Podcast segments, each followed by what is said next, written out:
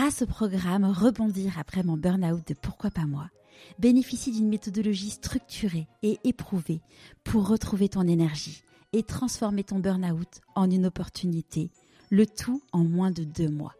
Pour en savoir plus, rendez-vous dans les notes de l'épisode. Je dire, quelle chanceuse j'avais pu être que d'être embauchée sur un sujet, de l'avoir fait grandir, d'avoir voyagé avec des gens qui étaient euh, incroyablement compétents. Mais j'avais cette sorte de flamme qui me disait, c'est pas là où je suis la plus utile. J'étais utile, mais c'était pas là. Je sentais que c'était pas là où j'étais la plus utile.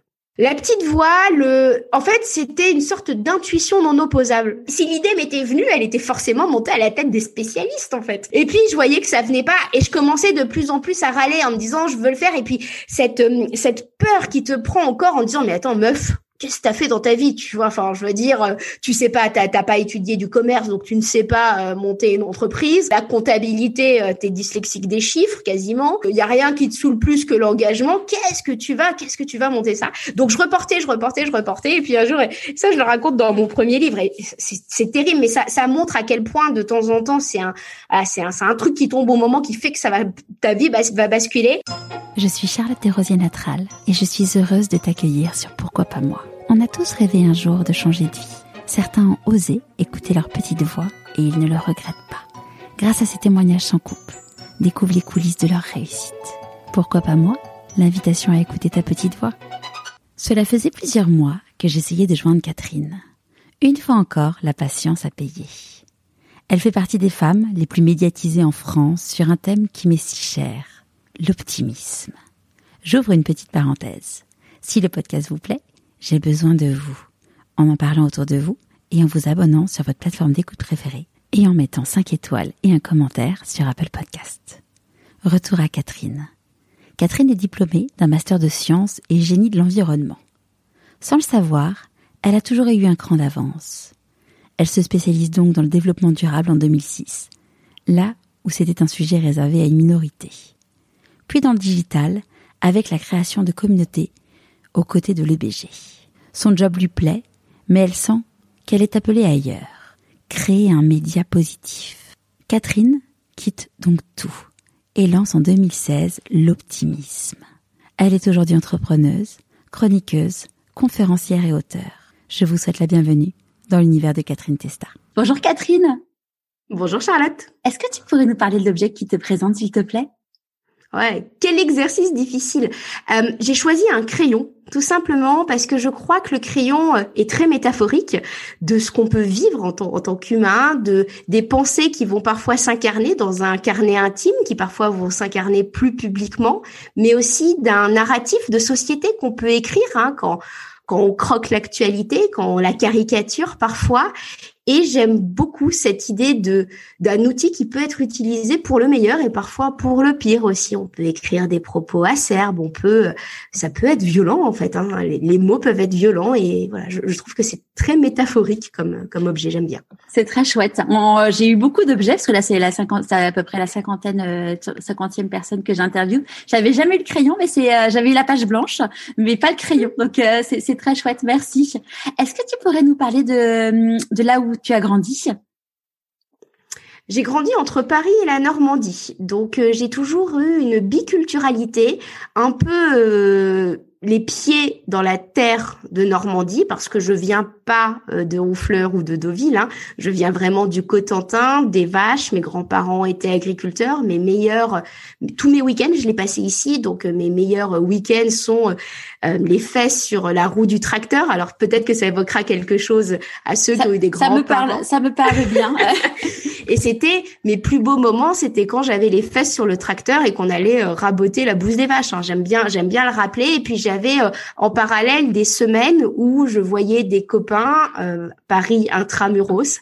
Et du coup, il y avait une sorte de totale dichotomie entre ces deux univers, mais qui m'a probablement fortement forgé à l'ouverture parce que mon voisin en Normandie il parle patois. Enfin, il parlait patois je le comprenais à peine. Et c'était vraiment la, culture de la Normandie très euh, à l'époque, hein, il y, a, y, a, y, a, un peu plus de 30 ans, très très ouverte, très on passait chez les gens et la et la culture parisienne où on était enfermé dans des appartements. Donc ça m'a donné euh, ouais, ce, goût de, des deux en fait. Ouais.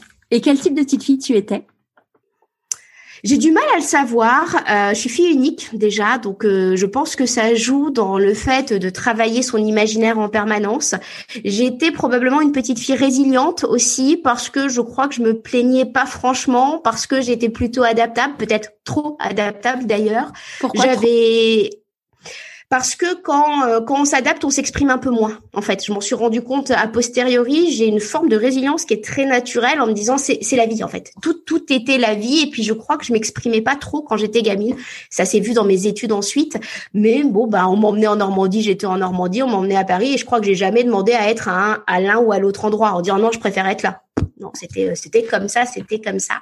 Et euh, par contre, euh, à Paris, comme comme enfant unique, entouré toujours de plein plein de copains, ce qui est resté jusqu'à aujourd'hui. Ma maison, c'est vraiment l'auberge espagnole depuis depuis 20 ans, quoi. et et quand tu étais petite fille, c'était quoi tes rêves? J'en avais pas. J'en avais pas jusqu'à jusqu'à l'adolescence. J'en avais pas. Je je crois que je m'étais créé un grand monde imaginaire. Je crois que j'avais beaucoup. Euh, euh je jouais. J'étais euh, j'étais joueuse. Je je dessinais. Je j'écoutais Claude François et Michel Sardou. Mais euh, je j'avais pas, j'avais aucun rêve, j'avais aucune passion. Et d'ailleurs, cette notion de rêve et de passion m'a beaucoup travaillé. Alors, je faisais plein de choses en fait. Euh, je jouais du piano, je, enfin voilà, j'avais, je faisais plein plein d'activités en parallèle. Mais euh, j'avais j'avais aucun rêve en fait et aucune et aucune passion fixe. Et, et qu'est-ce qui, comment ça s'est passé du coup? Quand comment ça s'est éveillé? Tu disais qu'à l'adolescence, ça avait commencé à germer. J'ai toujours un peu honte de raconter l'histoire. En fait, quand j'étais ado, je suis tombée euh, red dingue d'un groupe de musique. Ah, vois. Mais vraiment, red dingue de, de, ce groupe de musique était inconnu en France, connu en allemand. Alors tout d'un coup, euh, voilà, je me suis mise à bien parler allemand. C'était à peu près en cinquième. Euh, donc j'ai commencé à parler correctement l'allemand et l'anglais. Euh, et mes parents étaient effondrés. C'était au démarrage de l'Internet de voir leur fille boutonneuse hein, euh, devant un ordinateur dans un monde encore virtuel parce que ben quand un groupe n'est pas connu en France tu te fais des copains dans le monde entier sauf en France. Euh, j'avais je m'étais amusée à coder un site web. Enfin on est on n'avait pas du WordPress hein, vraiment à la mano tant j'étais fan de ce groupe de musique et euh, finalement vraiment pareil, je m'emmerdais un peu en cours, donc c'était vraiment un univers parallèle. Et je parle souvent, j'en parle souvent parce que c'est très important de comprendre que quand on vit dans une communauté parallèle, une communauté se réorganise. C'est-à-dire que dans quand on est fan d'un groupe de musique ou quand on est fan d'Harry Potter ou quoi que ce soit, il y a ceux qui écrivent les fanfictions, il y a ceux qui sont ceux qui sont copains avec les managers, il y a ceux qui créent les sites web, il y a ceux qui vendent les photos. Il y a en fait exactement la même société qui se crée en parallèle et ça personne ne l'a jamais étudié comme concept. Par contre, très vite, j'ai compris que des communautés parallèles pouvaient exister autour d'une cause et ça m'a vraiment servi quand j'ai lancé mon projet après et ça a été pour moi un des points de départ en fait de mon histoire de se dire en fait on peut créer tout ce qu'on veut à partir du moment où on a une cause. Et à l'adolescence, j'avais la cause de mon âge, en l'occurrence. Mm. Mais euh, comme le hasard a fait que je les ai rencontrés, en plus ce groupe de musique par hasard dans, dans le sud de la France, enfin un truc incroyable, ils sont devenus potes. Voilà, j'ai très vite, je me suis dit, euh, en fait, on peut tout faire dans la vie. Et ça, t'avais quel âge quand tu les as rencontrés? Alors j'avais 21 ans quand je les ai rencontrés et quand j'ai commencé à en, être fan entre guillemets, euh, j'avais 15 ans et c'était très marrant parce que le jour où je les ai rencontrés, en fait, je me suis dit aucun intérêt. En fait, ce qui avait été marrant, tu vois, très souvent on parle du chemin, du parcours qui est intéressant. Le jour où je les ai rencontrés, je me suis dit oh merde, ils sont que ça. En fait, ils étaient petits, ils étaient déformés parce qu'à la télé, ça leur donnait une aura. Euh, puis je les ai pas trouvés incroyables. En fait, c'était juste des gens. Et et en fait, j'ai perdu mon amusement de ce projet parce que. Mais l'avantage de ce projet, c'est que ben tout d'un coup, j'étais tu vois, j'avais euh, quand, quand, tu vas à des concerts à l'étranger, j'étais hébergée tantôt par des riches Suisses parce que c'est un concert en Suisse, et après par des punks euh, en Pologne, en fait. Et ça, c'était marrant parce que autour d'une cause, tu as des personnalités qui sont hyper différentes. Et j'ai toujours aimé en fait cette sorte. Je l'avais pas, enfin, caractérisé à l'époque, mais j'ai toujours aimé cette sorte d'inclusivité en fait autour d'une cause où on s'en fout en fait de d'où tu viens, qui tu es. Euh, c'est pas C'est ça. Mais ça a été profondément formateur. Alors à tous les parents peut-être qui écoutent ça, qui voient que leurs ados sont geeks en train de, de regarder un truc qui pour eux n'ont aucun intérêt, dites-vous bien que ça peut être complètement fondamental sur un parcours de vie parce que bah, je me suis rendu compte qu'on était capable d'aller au-delà de soi pour une transcendance. Alors la transcendance de son âge, hein. mais ça m'a ça m'a ça m'a profondément servi. Génial. Et euh, au moment de choisir euh, tes études, euh, comment ça s'est passé? Alors c'est l'exact non-choix en fait. C'est c'est l'incarnation du non-choix. À la base, je me dis je me disais alors je voulais être psy, euh, mais à l'époque on disait euh, non être psy euh, c'est pas intéressant. Il y a pas il y a pas de débouché. Alors je me dis là. Si psychologue ou psychiatre? Je savais pas encore la différence. Pas la différence, ouais. Voilà, entre l'un et l'autre, à la base, c'était plutôt psychologue, euh, mais du coup, je m'étais dit donc psychiatre parce que c'est plus élégant. Hein. Euh, donc, je m'étais dit qu'il fallait que je fasse médecine. Puis, j'avais papoté avec quelqu'un qui avait fait médecine, qui m'avait expliqué qu'il fallait euh, décortiquer des morts. Donc, je me suis dit c'est hors de question. En fait, c'était pas pour moi. Je suis pas capable en fait de faire ça. Du coup, par défaut, je m'étais dit bon, bah, je vais faire pharma. en pharma, j'ai pas survécu parce que, enfin pour moi, c'était complètement abscon en l'occurrence. Et donc très vite, je me suis orientée donc pour, dans, dans des sciences en fait, euh, en me disant bon ben comme on veut pas comme on veut pas que je fasse psy ou comme on veut pas que je que je fasse éco ou commerce parce que c'était ce que je voulais dire mais moi à l'époque on me disait ah non ça tu pourras toujours revenir. Faut d'abord commencer par faire des sciences qu'est-ce qui disait ça? Entourage, potes, famille, euh, et en plus comme euh, dans ma famille j'ai des très très littéraires qui ont fait du droit. Moi par opposition j'étais la scientifique. Je déteste les maths. J'étais en option maths machin. Enfin, tu sais le, truc qu'il faut faire en fait. Et tu sais pas le de il faut de qui il vient en fait. Mais il émane de tout le monde et de tout ton entourage. Enfin tes potes et euh, et, et ta famille en fait parce que moi j'étais dans un lycée parisien où il y avait Chaptal. J'ai fait Condorcet et Chaptal et du coup où tu as huit classes et demie de maths et une demi-classe de L et ES. Donc autant te dire que tu as en l'occurrence tu as, un biais cognitif euh, déjà qui t'induit à te dire bah faut faire des maths. Hein. Donc euh, donc voilà. J'ai vécu j'ai vécu euh, la même chose où en gros on n'avait pas de L hein. Nous c'était c'était même pas accepté, hein. il n'y en avait pas dans l'école et et clairement on te faisait enfin on te faisait comprendre que tu étais un raté parce que tu faisais ES et tu te dis mais mon dieu, enfin c'est ouf. Et, ce qui est et ce qui était triste, parce que c'est que j'étais homogène en fait en seconde, j'étais homogène dans à peu près toutes les matières et j'adorais l'économique et sociale.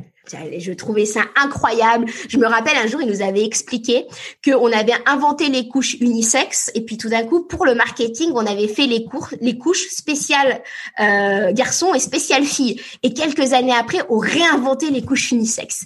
Je me rappelle de cet exemple en me disant oh la puissance du marketing. Et j'étais faite pour ça en fait. En l'occurrence, je m'en étais bien rendu compte, mais c'était pas noble. Et donc, bah quand t'as pas, comme je te, je te parlais de résilience dans l'enfance, mais je l'avais encore dans l'adolescence tu suis, tu suis le mouvement, quoi. Tes parents, ils quoi?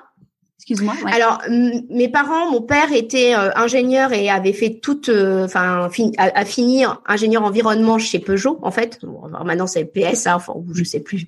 On se comprend. Acquisition où, on en est. Et ma mère, pareil, avait eu un parcours très littéraire. Elle, elle avait fait du droit étant plus jeune et elle était euh, dans une dans une compagnie d'assurance à la base espagnole et puis française, enfin Swiss Life. Et du coup, parcours très très linéaire, mais pareil de résilience, en fait, très peu de voilà de changement, on évolue comme ça. Donc, je, je, je, grandissais, euh, voilà, je grandissais là-dedans. Et euh, comme je n'étais pas la littéraire de la famille, par opposition à ma cousine, donc j'étais fille unique elle aussi, donc on avait grandi quand même beaucoup, beaucoup ensemble. Bah, une littéraire, une scientifique, c'est marrant. Quoi. Et euh, donc, je me suis retrouvée en sciences, qui pour le coup, ça a été heureusement que j'ai fait des sciences parce que donc j'ai fait de la physique chimie pourquoi ça je l'ai pas hein, le pourquoi vraiment je sais pas je sais pas je l'ai pas. Euh, parce que je suis la ce que je dis très souvent je suis la personne la plus maladroite. À côté du podcast là j'ai pas pris de verre d'eau parce que je sais que ça loupe pas je renverse mon verre d'eau en fait. Si je, je, joue avec les mains et, et faire de la paillasse c'était quand tu repenses à posteriori, c'était une c'était complètement abscon. Mais ben la vie m'avait entraîné dans des paillasses de physique chimie, ce qui au demeurant a été intéressant parce que euh, ensuite je me suis intéressée au développement durable. Sauf qu'à l'époque c'était pas le concept bobo d'aujourd'hui, c'était pas le concept vachement en vogue. Euh, je me rappelle de ce qu'on m'a dit quand j'ai commencé dans le développement durable, mais à l'époque il fallait avoir fait des sciences dures pour se lancer là-dedans, tu n'arrivais pas dans le développement durable par de l'éco, en fait. Tu vois, Dauphine n'avait pas encore lancé son cursus, les écoles de commerce non plus. Donc, tu arrivais vraiment par de la science dure. Et du coup, l'avantage, c'est que je suis capable de comprendre les phénomènes météorologiques, euh, les euh, comment ça, météorologiques, les la pollution euh, des monuments, euh, pourquoi les monuments deviennent noirs euh, quand il y a de la pollution, la pollution de l'art. C'était, en fait, finalement, c'est cette science qui, bon, la paillasse, la blouse blanche l'hiver dans un dans la paillasse, j'en regarde pas un, voilà, un souvenir phénoménal. Par contre, ça m'a donné deux empreintes très intéressantes de comprendre les, principes de base. Et surtout, j'ai étudié la physique quantique parce que je faisais de la physique chimie. Euh, et euh, j'ai étudié la physique quantique qui, je pense, m'a ouvert en fait à, une réflexion autre sur notre sur notre société. Et, donc là, du coup, tu fais tu fais ces études là, euh, ça rentre du coup dans les cases de ton entourage? Alors pas du tout. Quand j'ai quand je me suis lancée dans l'environnement, on m'a dit que euh, c'était le euh, ça t'empêcher les entreprises d'avancer. En fait, globalement, c'était un truc de pays riches déjà, euh, qui, a, qui empêchait les, les comment s'appelle les entreprises d'avancer. D'autant que mon père avait bossé, tu sais, avec les, les lois Céveso, enfin, qui, qui emmerdent tout industriel. Hein, faut quand même, faut quand même le dire. Et donc euh, personne ne comprenait ça. Euh, vaguement peut-être mon meilleur pote qui était passionné par la photo d'animaux, tu vois. Alors, à lui, il comprenait vaguement. Euh, et mais ça, c'est ça que je trouve très intéressant dans la vie, c'est que toi, tu te sens un élément isolé, sauf que quand tu rentres dans le master, tu rencontres d'autres gens qui sont comme toi. Ils sont là pour la même cause que toi, pour la même raison, et tout d'un coup, ton univers rebascule. Bah, quand bien même tes potes euh, se disent qu'est-ce qu'elle est en train de faire, c'est quoi son sujet? Parce que le, le paradoxe là-dedans, c'est que j'étais même pas écolo. C'est-à-dire que j'ai pas été l'ado militante, j'ai, j'étais pas spéci, j'avais pas spécialement la, la fibre green en l'occurrence, j'étais pas végane, enfin j'étais pas tout ça. Euh, mais pour moi, c'était du bon sens. En fait, l'enjeu, je me disais, mais attendez, une entreprise, il faut qu'on la prenne dans son périmètre avec euh, l'écologie, l'économie, euh, les gens qui sont à l'intérieur. Donc déjà, j'avais, cette, cette conscience. Ouais. ouais. Et c'était du bon sens, mais personne ne comprenait ce bon sens, vraiment personne. Et du coup, je le disais même pas, je l'énonçais même pas. En fait, c'était ça qui était, euh, qui était qui, est, qui, est intéressant, je trouve. Comment tu le vivais du coup de ne pas pouvoir en parler? Alors très très mal euh, avant, tu vois la transition entre la chimie parce que ben tout d'un coup je me suis dit non je veux pas faire de la recherche, je sors. Cette transition de cet été-là a été très difficile parce que ben personne ne se dit, enfin tout le monde tout le monde questionnait mon choix en fait de ne pas continuer dans la voie pure chimie. En plus, j'étais j'étais super bonne finalement en, troisième année euh, parce qu'il y avait de la, de quantique, du machin, ça me passionnait. Donc voilà, j'étais plutôt super forte. Et euh, donc il y a, eu ce choix. Cette transition a été compliquée, mais dès qu'on rentre dans un nouveau moule et surtout quand tu as fait de la chimie physique pendant des années, euh, tout d'un coup, tu vas dans des cours où t'écoutes et t'apprends en fait, et t'as plus de lois mathématiques qui régissent tout d'un coup, on vient questionner. Et pour moi, mais c'était euh, c'était incroyable d'aller à ces cours de l'économie de l'environnement, de je trouvais ça tellement enrichissant que non, dès, dès que je suis rentrée dans le master, je me suis dit OK, tout va bien quoi. Ah, tu t'es sentie à ta place du coup. Ouais, à ma place, avec des gens comme moi, c'est couillon, mais c'était voilà des, des, gens qui étaient eux aussi en questionnement parce que c'était pas voilà, c'était pas à la mode. Hein. Moi, c'était en 2005 ça. Donc ça fait quand même 15 ans. Donc euh, il y a 15 ans, euh, voilà, le Grenelle de l'environnement était pas passé. mais ben ensuite et comme ma dernière année c'était aussi en alternance, j'avais eu un stage qui était chez, à l'ADEME. Et donc à l'ADEME, c'est comme c'est l'agence de l'énergie et de la maîtrise de l'environnement. Euh, c'est la comment ça s'appelle? C'est la la structure qui a un EPIC qui dépend des ministères et qui va aller financer des projets pour améliorer le comment dire le euh, les pratiques environnementales des industries, des PME. Donc euh, c'est il y, a, y a de l'argent et il y a du conseil en fait. D'accord. Donc c'est une super structure qui te permet d'avoir une vision globale euh, d'un sujet. Et donc là, tu as, fait ton stage, tu t'es fait embaucher euh, là-bas après? Non, parce que j'étais à Marseille, c'était à la ouais. et je voulais rentrer à Paris. Euh, mais par contre, euh, avoir une vision euh, générale, comme j'avais perdu un an en pharma, donc j'avais un an de retard sur euh, bah, mes copains, en, en l'occurrence, euh, parce qu'en pharma, du coup, c'était l'année où j'avais rencontré mon groupe préféré, donc autant dire, j'en avais rien eu à foutre de ce que j'avais fait. Enfin, ou c'était peut-être en, deux... enfin, je me perds peut-être un peu dans les dates, mais ça, il y avait, y avait de la co, voilà, il y avait de la, de la concomitance. Euh, je passais beaucoup de temps en Allemagne parce que j'étais pote avec eux, parce que je les avais rencontrés avant, et tout ça pour dire que j'avais un an de retard sur mes potes et je voyais des copains qui bossaient chez Danone et dans plein de grands groupes et je me disais mais qu'est-ce qu'ils sont euh, vision biaisée. En fait, ils étaient devenus corporate en un an un an leur avait suffi à m'expliquer que leur boîte était la meilleure du monde. Et des gens qui, ben, globalement, pour moi, étaient quand même bien câblés, euh, qui avaient normalement du recul, une, une éducation. Il avait suffi d'un an à plusieurs, en fait, pour ne presque vomir un discours corporate. Et je m'étais dit, jamais je veux bosser dans un groupe pour n'avoir qu'une vision des choses. Parce que très vite, tu t'enfermes. Et ça, j'avais compris ça aussi à l'époque. Et donc, j'ai voulu bosser dans un réseau et j'ai été embauchée euh, ben, par Pierre Reboul, que tu connais, qui m'avait dit, euh, ben, tu vas créer le premier réseau des directeurs du développement durable en France. Et c'était très drôle parce que dans l'annonce, il avait marqué, euh, je cherche quelqu'un avec de l'humour. Et j'avais répondu, alors moi, j'ai souvent de l'humour, mais c'est malgré moi. ça fait rire les autres parce que j'étais maladroite. Et ça, et ça a matché. Donc, j'ai commencé dans, voilà, dans, dans, avec une feuille blanche. Hein. Tout à l'heure, on parlait de l'écriture. Et donc il y, avait un narratif déjà dans la construction de ce projet euh, qui a duré du coup j'ai bossé 7 ans 8 ans là-bas euh, pour créer le premier réseau des directeurs euh, du développement durable avec une feuille blanche. Et ça a été en France aux États-Unis et déjà la création de communautés du coup. Il y a, bah voilà, il y a toujours eu cet aspect pour moi communautaire fédératrice autour d'une cause, en l'occurrence. Euh, très euh, rencontre qui, était là, alors que je suis plutôt une hyper timide de nature. Donc pour moi, euh, enfin ce que je dis très souvent, il y a un gros paradoxe. Hein. Tu me mets dans un événement où il y a du monde, tu es certaine que je suis la personne qui rase le mur, qui va parler avec le barman pour se donner une contenance parce qu'elle ne sait pas quoi faire en fait. Donc j'ai j'ai un côté hyper sensible, hyper timide et pourtant bah, j'ai toujours bossé dans cette notion de création de communauté parce que j'ai alors pareil, hein, je mettais pas les mots, mais j'ai toujours cru dans l'intelligence collective quand on avait fondé ce réseau du développement durable. Alors ils nous avaient embauché moi et Nina qui était qui est devenue une de mes meilleures potes. Oh, T'imagines, il met ça dans la main de deux nanas de 23 ans en leur disant allez faites-le.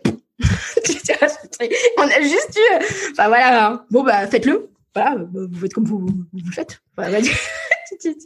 Donc c'était hyper intéressant parce que je me retrouvais à appeler des mecs de chez Air Liquide en leur disant bon alors je sais pas trop ce que Air Liquide fait, est-ce que vous pourriez comprendre, est-ce que vous pourriez venir l'expliquer pour nous expliquer comment vous allez améliorer vos pratiques environnementales? Et j'ai fait ça avec tous les acteurs en leur expliquant qu'on avait l'idée qu'il fallait en fait Aujourd'hui, on parle d'intelligence collective, mais à l'époque, c'était pas ça. C'était dire, bah nous, on a envie de faire en sorte que des gens partagent des retours d'expérience parce que vous pouvez vous sentir isolé dans vos pratiques en interne. Donc, il y a toujours eu effectivement une, trame de cet isolement peut-être que j'avais vécu avec mon groupe de musique quand j'étais euh, quand j'étais enfant et de communauté en fait de soutien.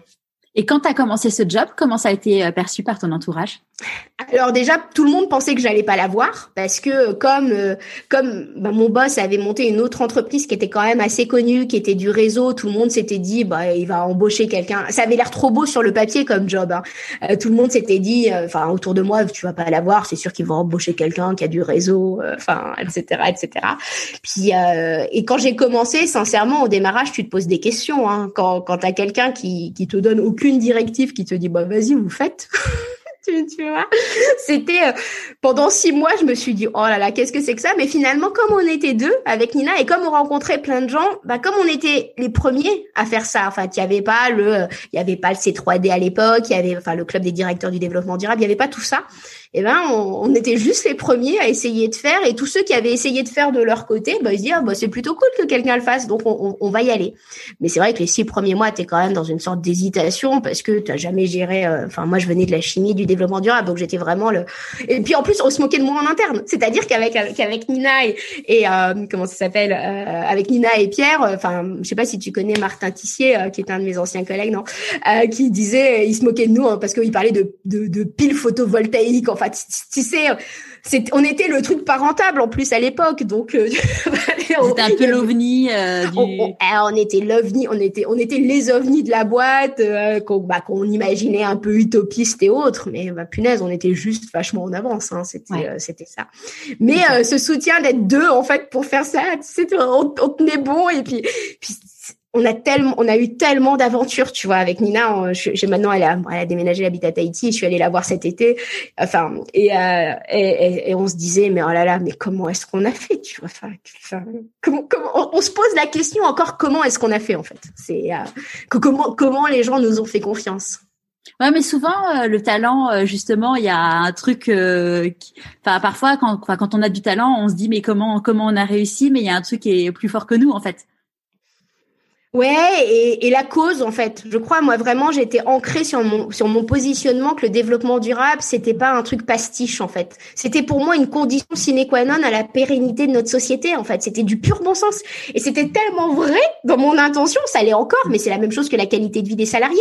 Pour moi c'est du c'est des conditions sine qua non. Sinon les modèles ils vont ils vont péter. Donc j'en étais tellement convaincue, je pense à l'époque que ceux qui en étaient aussi convaincus et qui avaient jamais trouvé de zone d'expression se sont dit oh bah tiens on n'est pas les seuls. Et elles, elles sont, voilà, on avait aussi probablement la jeunesse pour nous. Le, euh, allez, ça va être enthousiasmant, ça va pas être juste parce que le développement durable à l'époque, soit c'était, soit c'était vraiment très stratégique dans l'entreprise, genre un conseiller au président qui faisait, euh, soit c'était le stagiaire, soit c'était le placardé. En fait, c'était, euh, il y avait une totale hégémonie, mais c'était généralement quand même des gens assez incroyables qui avaient compris en fait, qui avaient pas eux-mêmes une vision, mais qui n'avait pas été partagée par l'ensemble de leurs entreprises à l'époque. Mm. Et comment euh, comment ça s'est passé du coup quand quand es partie de cette entreprise? Pourquoi t'es partie? Alors je suis alors je suis partie deux fois déjà. en fait, alors alors, alors, pardon, je vais, je vais, peut-être remonter un peu. J'ai vécu donc pour le développement de cette entreprise, j'ai vécu à New York, j'ai voyagé à San Francisco beaucoup. Donc, et, et, et là-bas, bah, quand, quand on est à l'étranger, on vient chercher l'information française. Et là-bas, je me disais, c'est incroyable. Moi, mon pays, je le trouvais incroyable. Et quand je regardais l'actualité, et tu le vois d'autant plus que tu es à l'étranger, je, me disais, on a l'impression que c'est le pire pays au monde, en fait. Enfin, tu as l'impression qu'il n'y a rien qui va. Et depuis longtemps, j'avais la notion d'enthousiasme en tête. Je me disais, c'est bizarre.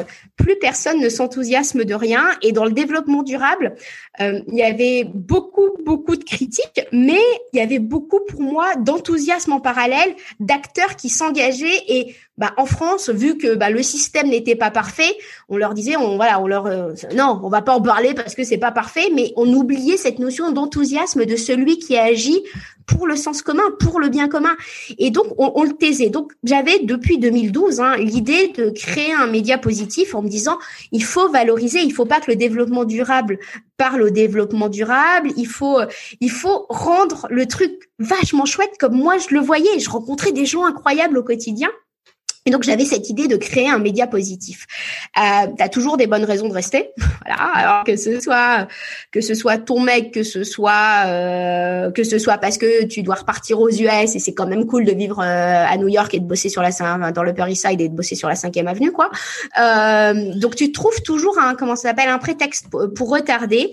Euh, par contre, je, je, je et puis j'étais persuadée que quelqu'un qu'un grand groupe allait créer un truc positif en fait. Je me disais c'est tellement un peu comme le développement durable, c'est tellement logique en fait. Ah, c'est tellement évident qu'en fait euh, c'est pourquoi personne ne l'a jamais fait quoi. C'était ça. C'était mm. ça.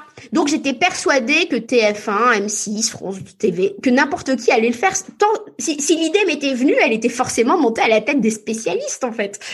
Et puis je voyais que ça venait pas et je commençais de plus en plus à râler en me disant je veux le faire et puis cette euh, cette peur qui te prend encore en disant mais attends meuf, qu'est-ce que t'as fait dans ta vie, tu vois? Enfin, je veux dire, euh, tu sais pas, t'as pas étudié du commerce, donc tu ne sais pas euh, monter une entreprise. Euh, la comptabilité, euh, t'es dyslexique des chiffres quasiment.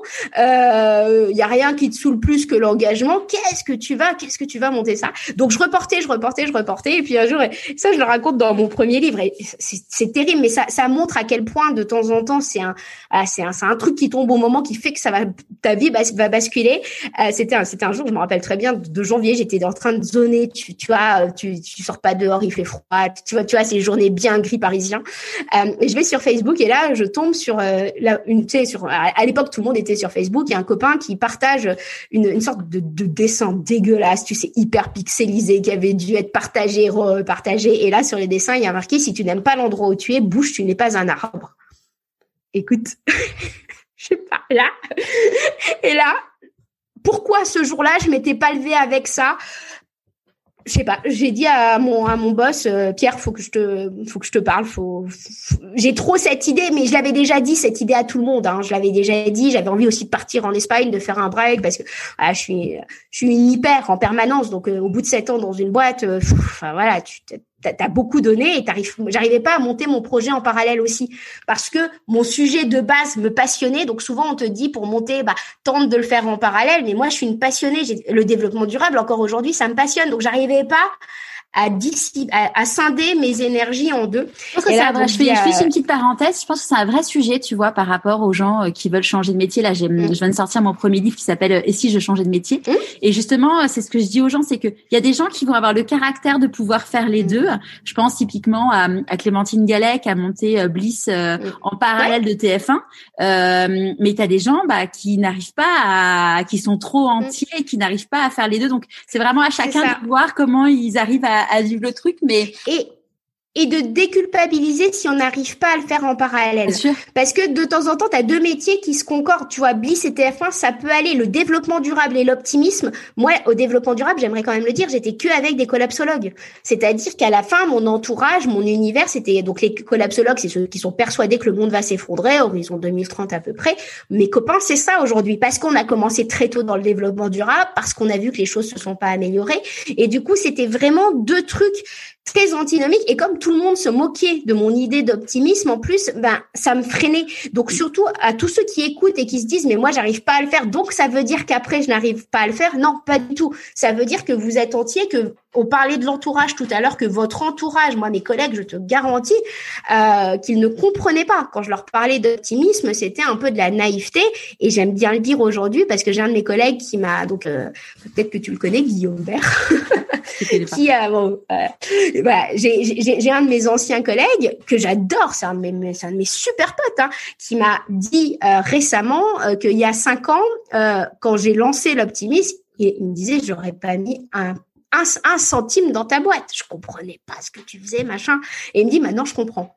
Donc, il y a aussi ça par rapport à, l'entourage de, bah, et, finalement, quand tu es précurseur, tu sais que souvent, c'est ça qui se passe et tu sais qu'on est tous emprunts à des bulles. Donc, moi, mes collègues qui étaient vraiment dans le market et dans la com, ils avaient une bulle com que moi, je comprenais pas, en fait. Pas, pas, forcément. Et, et ça, et voilà. Et ça a été, ça a été comme ça. Euh, mais, donc, je n'arrivais pas à faire les deux. Et donc, cette citation, bah, j'ai dit à Pierre, euh, écoute, je je pense qu'il faut que j'y aille. Euh, je euh, et puis et puis j'adorais en fait. Le pire c'est que j'étais dans une entreprise qui m'avait, enfin comme personne, j'étais bien payée, respectée sur un sujet que j'aimais. Enfin le vrai meilleur en soi en fait. Mais le meilleur en soi c'est pas forcément le meilleur pour soi. Et la pire cuite que je me suis pris de ma vie, c'est mon soir de départ de, de cette entreprise. Je veux dire, j'étais malheureuse comme c'est pas permis. Je quittais à la fois mes potes, ce qui m'avait donné ma chance. Je veux dire, quelle chanceuse j'avais pu être que d'être embauchée sur un sujet, de l'avoir fait grandir, d'avoir voyagé avec des gens qui étaient euh, incroyablement compétents, mais j'avais cette sorte de flamme qui me disait c'est pas là où je suis la plus utile. J'étais utile, mais c'était pas là. Je sentais que c'était pas là où j'étais la plus utile. Ta petite voix la petite voix, le, en fait, c'était une sorte d'intuition non opposable. C'était que je le savais, en fait. Alors, que quand, quand tu regardes aujourd'hui, mais c'était complètement ubuesque de penser que j'allais toute seule monter un média, tu vois. Enfin, certes, j'avais créé un site web quand j'étais quand j'étais ado, je comprenais le concept de diffusion, mais tu vois, à l'intérieur de mon ancienne entreprise, je savais que j'étais bonne en com et en marketing, mais j'avais jamais osé le proposer, même en interne, en me disant j'ai pas le diplôme. j'ai pas étudié ça.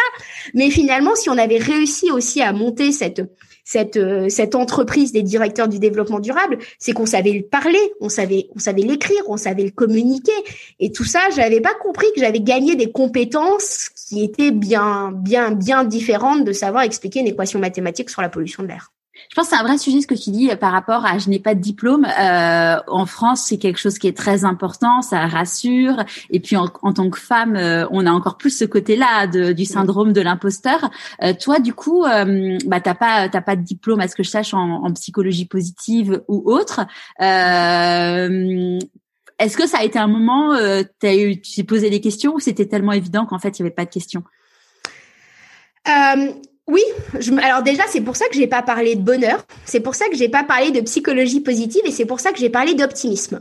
En me disant en fait l'optimisme c'est quelque chose d'action, c'est une posture mentale en fait qui ne vient pas se théoriser. Alors après j'ai beaucoup lu euh, et en fait très vite j'ai compris que je voulais surtout pas être la sachante parce que je m'emmerde en fait au bout d'un moment que je voulais être la curieuse. Et finalement ça m'allait bien ce rôle euh, en me disant bah je vais créer un média qui va me permettre d'aller comprendre en fait ce que c'est que la psychologie positive par exemple euh, et d'aller continuer à enrichir en fait mon on va dire mon, mon disque dur par ceux qui sont les sachants et les experts et ces sachants et ces experts, généralement, ils savent pas se mettre en avant. C'est la même chose qu'en fait, un musicien, il est bon en musique, il est pas bon à expliquer la musique en l'occurrence. Et moi, je m'étais dit, ben, j'ai quand même une force qui est celle de savoir parler autour d'une cause. L'optimisme était devenu ma cause parce que je me disais, mais si on je bouge pas les fesses, euh, comme j'avais gravité dans le monde de l'EBG, puis après et après bon, je suis revenue pendant trois trois quatre mois à l'EBG, euh, euh, donc à, à, la société euh, sœur de la société dans laquelle j'avais travaillé bah, avec le même patron pour aller regarder justement tout ce qui se faisait en termes de marketing, de communication. Mais comme c'était l'univers bah, qui était le bureau d'à côté, je comprenais quand même assez bien, mais j'ai voulu remettre un peu la main à la pâte. Euh, et je me disais, en fait, on est presque sur deux sujets antinomiques. C'est-à-dire que dans un sens, c'est consommons plus euh, à tout prix, et puis on va te dire que c'est ça qui fait qu'on est optimiste. Hein. Puis de l'autre côté, tu avais le développement durable. Je me suis dit, mais on est dans une société presque quasi schizophrène à ce stade-là, hein, parce que tu as ceux qui disent attention, si on consomme trop, tout va s'effondrer, et les autres qui disent euh, consommer plus, ça fait marcher l'économie. Puis à un moment donné, je me dis ça vous rendra heureux et ça vous rendra heureux en fait. Et surtout mais attendez le, bonheur n'est pas dans, dans dans dans un acte d'achat futile euh, et euh, enfin bah, ça, ça, vient te donner une, une décharge de molécules mais euh, qui n'est pas qui, qui ne sont pas pérennes en fait. Un truc c'est c'est tu la consommes un peu comme une addiction et je me disais en fait la société à revoir. Il fallait qu'en fait comme j'avais compris aussi très vite que euh, et, et, et, j'étais revenue à le, à, dans, dans, la société vraiment sur le market et la com pour me dire pourquoi les gens comprennent pas l'enjeu du développement durable. Et c'est pour ça que j'ai réétudié tout ce qui était communication, market, tu vois, biais, biais cognitif et tout ça qui était redevenu, bah, pourquoi la pub en fait? Et donc j'ai réétudié tout ça et là j'ai compris en fait que fallait tout lâcher si on voulait vraiment faire des progrès en développement durable, il fallait passer à l'échelon supérieur, euh, à bah, presque la, la, la, souveraineté de l'individu qui se questionne, euh, qui, qui se pose des questions sur la société dans laquelle il vit, qui se rappelle qu'il est bah, qu'il est puissant en fait, euh, qu'il n'est pas un robot, qu'il n'est pas un automate. Et c'est pour ça que je l'ai passé le maillot au maillon média en me disant en fait il, faut revoir le système, le développement durable dans son coin, ça ça, ça changera rien en fait. C'était euh, mais ça que le et, et, et, j'étais très pessimiste des systèmes, mais très optimiste des gens en fait. Et donc c'est pour ça que je suis revenue à ce maillot. Et, donc là à ce moment-là, t'es partie, t'as as pu avoir le, le chômage? Ouais, j'ai pu avoir, euh, en fait, du coup, j'ai pu avoir comment donc j'ai une rupture conventionnelle. Déjà, on va commencer par ça. Euh, et j'ai pu avoir donc le chômage quand tu crées une entreprise. Alors là, en ce moment, ça s'appelle l'ACRE. Enfin, moi, ça s'appelait l'ACRE à l'époque. Ça a peut-être changé de nom depuis. Ça changera sûrement de de nom. Euh, en, dans l'entrepreneuriat, on a pour habitude, je sais pas si vous l'avez déjà dit dans votre podcast, de dire que c'est le meilleur fonds d'investissement en France. Hein. Franchement, ça. ça et Stéphane Soumier qui le, qui le disait. Ah, qui le dit. Bah ouais, c'est ça. c'est c'est la blague entre entrepreneurs, tu vois. C'est vraiment c'est vraiment ce qui te donne une sorte de de liberté de penser et de créer. Euh, et, et, je me rappelle et ça c'était euh, on parle on parlait du, du poids de l'entourage et je me rappelle que bah, par exemple mes parents et mes potes me disaient non mais le chômage Catherine c'est pas pour toi. C'est pas fait pour les gens comme toi. C'était vraiment, c'était, euh, euh, regarde, tu as, tu as des capacités. Euh, c'est, c'est pas normal que ce soit Pôle Emploi qui te finance. Et j'avais une grosse culpabilité, vraiment à toucher le chômage. J'avais une énorme culpabilité. Mais je me disais, mais attendez, c'est parce que demain j'ai, j'ai, je, je crée une valeur ajoutée. Et c'est juste qu'en France, on, on ne valorise que la valeur travail. Tu fais quelque chose, alors on va te donner du pognon. Bah ouais, mais attends, le simple fait d'être sympa avec ta voisine, ça a pas de valeur, ça? Le fait de t'engager dans un monde associatif bénévolement, ça n'a pas de valeur? En fait, on a, on a, on, croit que la valeur financière ne vient que euh, de d'une d'une création matérielle d'un bien et d'une productivité. Et moi, je, moi, et je leur disais, mais attendez, euh, je fais quand même un truc qui est presque pour le bien commun à ce stade-là. Le nombre de, très rapidement, j'ai eu beaucoup de gens qui m'ont suivi, j'ai reçu beaucoup de messages de gens qui me disaient, ah, ça me fait du bien. je leur disais, ça n'a pas de valeur, ça pour vous. Et surtout, après, je savais qu'un jour, euh, j'ai maintenant cinq ans plus tard, vu le pognon que je file à l'État en tant qu'entreprise euh, sur les charges euh, de mes salaires, j'ai aucun complexe à avoir eu le chômage euh, pendant pendant cette période parce que ça m'a permis d'aboutir d'aboutir à mon projet. Mais voilà, pour ceux qui écoutent, qui voilà, qui ont peut-être envie de passer à l'action, c'est très violent parce qu'en plus vous pensez que les autres ils ont raison parce que c'est vrai on pourrait retrouver probablement parfois euh, plus facilement un taf que d'autres, tout simplement parce qu'on a une expérience professionnelle. Euh, mais euh, mais en fait, cette, cette période, elle est nécessaire. Il faut la savourer quand on l'a, parce que quand on re rentre dans le nerf de la guerre, payer des impôts, des salaires, des taxes, des machins, on, fait on fait un peu moins les malins. Ouais. Et puis qu'après, t'as plus le droit au chômage quand t'es entrepreneur. Non, t'as plus le droit au chômage. Et Mais j'ai bien, j'ai bien payé l'État hein, depuis. Ouais. Enfin. t'as, t'as, bah, de toute façon, en même temps, t'avais cotisé, euh, t'avais aussi cotisé pour ça accessoirement. Et, et quand quand t'as lancé euh, l'optimisme, c'était quoi l'idée de base par rapport à ce que c'était c'était c'était celle d'aujourd'hui. Et c'est ça qui est assez incroyable. C'était juste que j'avais eu euh, un vrai biais d'optimisme dans la temporalité. C'est-à-dire que mon enjeu c'était vraiment de créer un, un, média qui mette en avant les initiatives positives dans la société et dans tous les domaines. Parce que pour que le monde change il faut que l'éducation bouge il faut que que le monde du travail bouge il faut que le que, que les sujets développement durable soient mieux compris. Il faut que les gens en termes de de, de, de parcours personnel de développement personnel se sachent capables de faire évoluer choses. Je voulais vraiment un esprit aussi entre guillemets communautaire aidant, soutien en fait pour que chacun ait envie d'y aller. Et j'avais très vite compris aussi qu'il fallait que le monde du travail bouge. Donc j'avais pas pensé que j'allais créer en parallèle un réseau euh, bah, de ceux qui s'engagent en matière de qualité de vie au travail, de bien-être des collaborateurs, mais je l'avais déjà en tête vu que j'avais déjà créé un réseau en matière de développement durable et j'avais proposé, j'aimerais quand même le dire, à mon ancienne boîte, est-ce que vous voulez pas que je vous crée le même réseau en matière de QVT euh, s'en fout de la QVT, tu vois. Enfin, c'était, c'était, c'était presque ça. Même si pourtant c'était abordé dans des sous-sujets euh, ailleurs et que finalement ils, l'ont aussi abordé, euh, voilà, dans, des dans, des commissions. Mais euh, alors je sais plus quelle était la question. C'est savoir la, la différence entre l'idée de base et aujourd'hui. Non, alors et, et, pareil, je me disais, on pourrait se financer. Je, réfléchissais déjà à un modèle économique qui évite de faire de la pub, en fait. Qui évite à faire. Ça allait être ma question de comment, quel était le, le business model? Exactement, mais très rapidement, je, enfin voilà, pour avoir euh, passer du temps dans la pub, dans la com, dans le machin. Je savais que je voulais pas me biaiser parce que j'avais compris très vite que euh, dès que tu as euh, un flux financier qui vient d'un nombre de clics, de vues sur un média, eh ben tu es complètement biaisé. Tu vas mm. chercher la vue, tu sais tu sais très bien ce qui marche hein, c'est des petits chatons pour faire la vue ou ou ce qui vient jouer sur nos bah, sur notre système primaire hein, le mec qui a coupé la jambe de sa femme dans le Larzac parce que ça vient jouer sur le fait que euh, un peu voyeur et puis c'est un danger potentiel euh, pour nous. Ce qu'on appelle vulgairement des putaclics, quoi. Exactement, exactement. et qui sont et qui sont que, que, je sais faire en fait. Il suffit de voilà, tu mets un mec qui a coupé la jambe de sa femme euh, très rapidement, ben ça vient jouer sur euh, ton côté voyeur, ton côté euh, ah bah il y a pire ailleurs tant mieux et ton côté c'est un danger potentiel. Alors moi en tant que mammifère, je vais cliquer dessus. Je veux dire parce que si je me contrôle pas, je vais cliquer dessus et puis je vais le partager et puis après on va engueuler les médias parce que moi j'engueulais les médias. Hein. Je leur disais mais c'est pas possible que vous nous proposiez ça. Ils nous disaient mais c'est pas de notre faute. Il y a des annonceurs et c'est les articles sur lesquels on clique le plus en fait. Mm. Donc j'ai très vite compris qu'il fallait que je trouve un autre modèle économique. J'ai très vite compris aussi que euh, parce que moi j'étais très mal à l'aise en fait avec l'argent. J'avais jamais été commercial. Je suis la pire vendeuse au monde. Hein. Si tu me proposes de m'acheter un truc, généralement au bout de cinq minutes je vais dire tu le veux pas gratuit. Mm. Euh, vraiment c'est c'est et puis et puis j'avais déjà l'impression de faire ce que j'aimais. Donc c'était très difficile. Et ça, je le dis pour tous ceux qui vont, qui veulent devenir, je sais pas, artistes, machin. Vous avez la pression de faire ce que vous voulez, et en plus vous allez demander du pognon aux gens pour le faire. Mais en fait, le problème, c'est que si t'as pas de flux financier, t'arrives pas à recruter des gens pour t'aider, qui, bah, finalement, participent à l'économie, participent aussi à les faire grandir, voilà, etc., etc. Et euh, donc j'ai cherché très rapidement un modèle économique. J'avais beaucoup aimé celui de mon ancienne entreprise où finalement euh, les gens adhéraient pour venir à l'année à des événements. Donc ce que j'ai très vite reproduit. Et puis avec d'autres mécaniques aujourd'hui qui nous permettent d'être, de rester absolument indépendants. Donc je dis qu'on est un média, mais on n'est même pas catégorisé comme un média parce que quand tu es catégorisé comme un média, bah tu dois rendre des comptes. Hein. Euh, moi, je veux vraiment, je veux rester un site.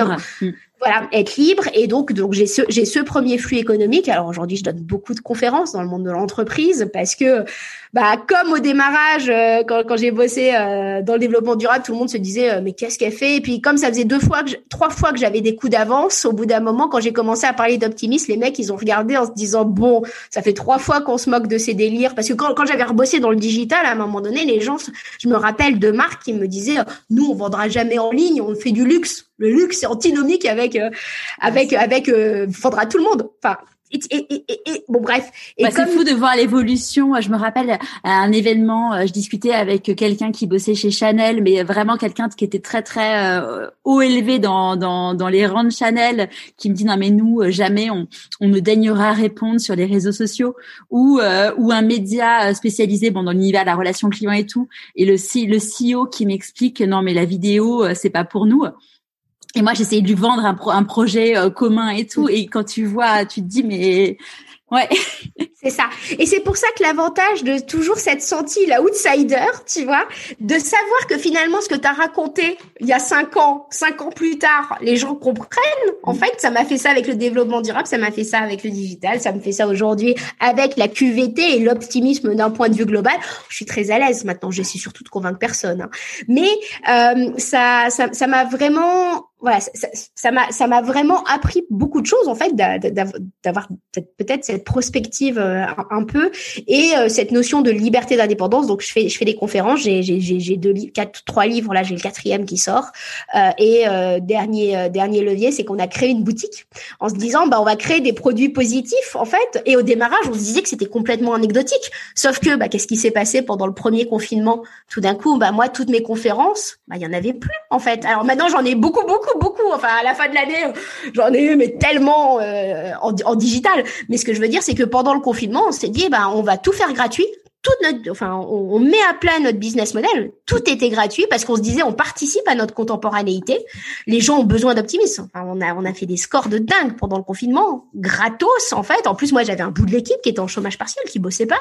Donc euh, voilà, ça a été, euh, ça a été éprouvant. Euh, voilà, pour les quelques jours où, où, où on t'a fait, on a vraiment, on a vraiment speedé. Mais en parallèle, comment ça s'appelle, la petite boutique, bah, nous a, nous a généré du flux financier. Donc c'est pour ça, les business models, ce business model tout le monde s'en moquait. Vraiment. Parce que moi, quand je suis arrivée auprès de mon comptable en lui disant, je veux ouvrir une boutique, qui était un de mes rêves gamine. Parce une boutique en ligne ou c'est une boutique physique? Alors j'ai une boutique physique euh, qu'on a fermée euh, en juin parce qu'on ouais parce qu'on s'est rendu compte que d'ici euh, on attend que le, on, attend que le confinement fasse son effet et on s'est dit bah on va un peu ralentir et surtout on a on a tellement grandi en digital que et, et, nous, comme on a beaucoup grandi en digital ça rentrait plus dans une boutique parisienne nos stocks. Du coup on a tout rapatrié aussi pour un pour une consommation un peu plus lente aussi pour un pour une entreprise qui va un peu plus lentement. On a tout rapatrié en Normandie. Mais quand, quand quand je suis arrivée sur mon business model en expliquant mon, à mon, à mon comptable, je vais vendre des crayons 1,50€. Le mec, il m'a dit, rappelle-moi le prix d'une de tes conférences. et personne n'y croyait. Sauf que, alors déjà, moi, ça m'amuse. C'est, euh, et c'est pour nous aussi, quand on est beaucoup dans de l'intello, dans, dans, dans de, voilà, avoir un truc concret, c'est très important. Euh, et quand, bah, quand on était tous au bureau, euh, régulièrement, tu avais des gens qui allaient compter les stocks parce que ça les détendait tu vois, aller regarder euh, ce qui marchait pas, parce que le concret, en fait, pour moi, c'est un c'est un équilibre en fait entre du trop intello, euh, parce que enfin l'optimisme, sincèrement, tu as des articles, tu tu rencontres des gens, tu as juste envie d'aller te tirer une balle après, parce que euh, parce qu'il te parce que pour nous l'optimisme, ça part d'un réalisme, donc on parle aussi, enfin, je veux dire, euh, on fait intervenir des mecs, enfin voilà, qui des des des, des, collapsos vraiment dans l'âme, hein, donc temps en temps, tu as des jours où ben tu peux pas. Hein. si tu incarnes l'optimisme, il faut toi-même que tu le sois. Et ben, aller, compter des crayons, euh, ça c'est quelque chose de manuel. Et on oublie les activités manuelles parce que soit tu as un job qui est pas manuel, soit tu un job qui est manuel. Et nous, on veut faire une sorte de mixité. Euh. Et nos crayons, ça nous fait marrer. Et puis euh, ça occupe mes parents qui sont comment ça s'appelle, qui sont retraités. Donc voilà, c'est pour moi c'est un cercle complètement vertueux. Et, du coup ça et ça a cartonné. Ouais. Et du coup, la, la boutique, c'est que des produits que vous vendez, que vous créez vous-même ou vous oui. avez euh... C'est que nous qui les. Non, non. On, on, on, crée, on crée tout. On s'était posé le, la question de faire une marketplace, mais on est encore trop petit en fait. C'est, tu vois, dans ma vision idéale, je me disais, bah, il faudrait qu'on soit une marketplace des petits, des gens engagés, des gens bons en fait. Tu vois, des gens qui ah, on sait que c'est des belles tech, que c'est que c'est un beau mélange d'énergie et que bah, finalement nous notre compétence euh, c'est à faire rayonner. On est des amplificateurs. Vraiment, si j'avais un, une définition à nous donner, on est des amplificateurs du beau. Je me disais que ça serait très cohérent en fait, mais euh, bah, il faut, euh, ça demande une logistique, ça demande du juridique. Enfin bon, on n'est pas prêt encore à le faire. Je dis pas qu'on le, le fera pas, mais ouais, c'est des produits concrets. Et le paradoxe là-dedans, c'est que dans, notre équipe, tous les dessins sont faits par des gens dont c'est pas du tout le métier. C'est-à-dire que Alexia, euh, dans mon équipe, elle est incroyablement douée en dessin. Euh, elle s'est mise à faire des, des visuels. Alison, elle a fait de la vidéo avant. Elle s'est mise à faire des infographies. Et c'est marrant parce que du coup, ça vient chercher des talents qu'on avait enfouis en nous disant que pas utile à la vraie vie parce qu'un prof t'avait dit non, toi tu feras des maths, dessin, mais à quoi ça sert le dessin dans la vie? Bah nous c'est vachement utile. Donc euh, donc voilà, donc euh, tu te retrouves avec des gens qui font de la compta et du dessin, euh, qui font ça ça a pas de sens, mais ça vient chercher la, la pluridisciplinarité des talents de chacun dans l'équipe.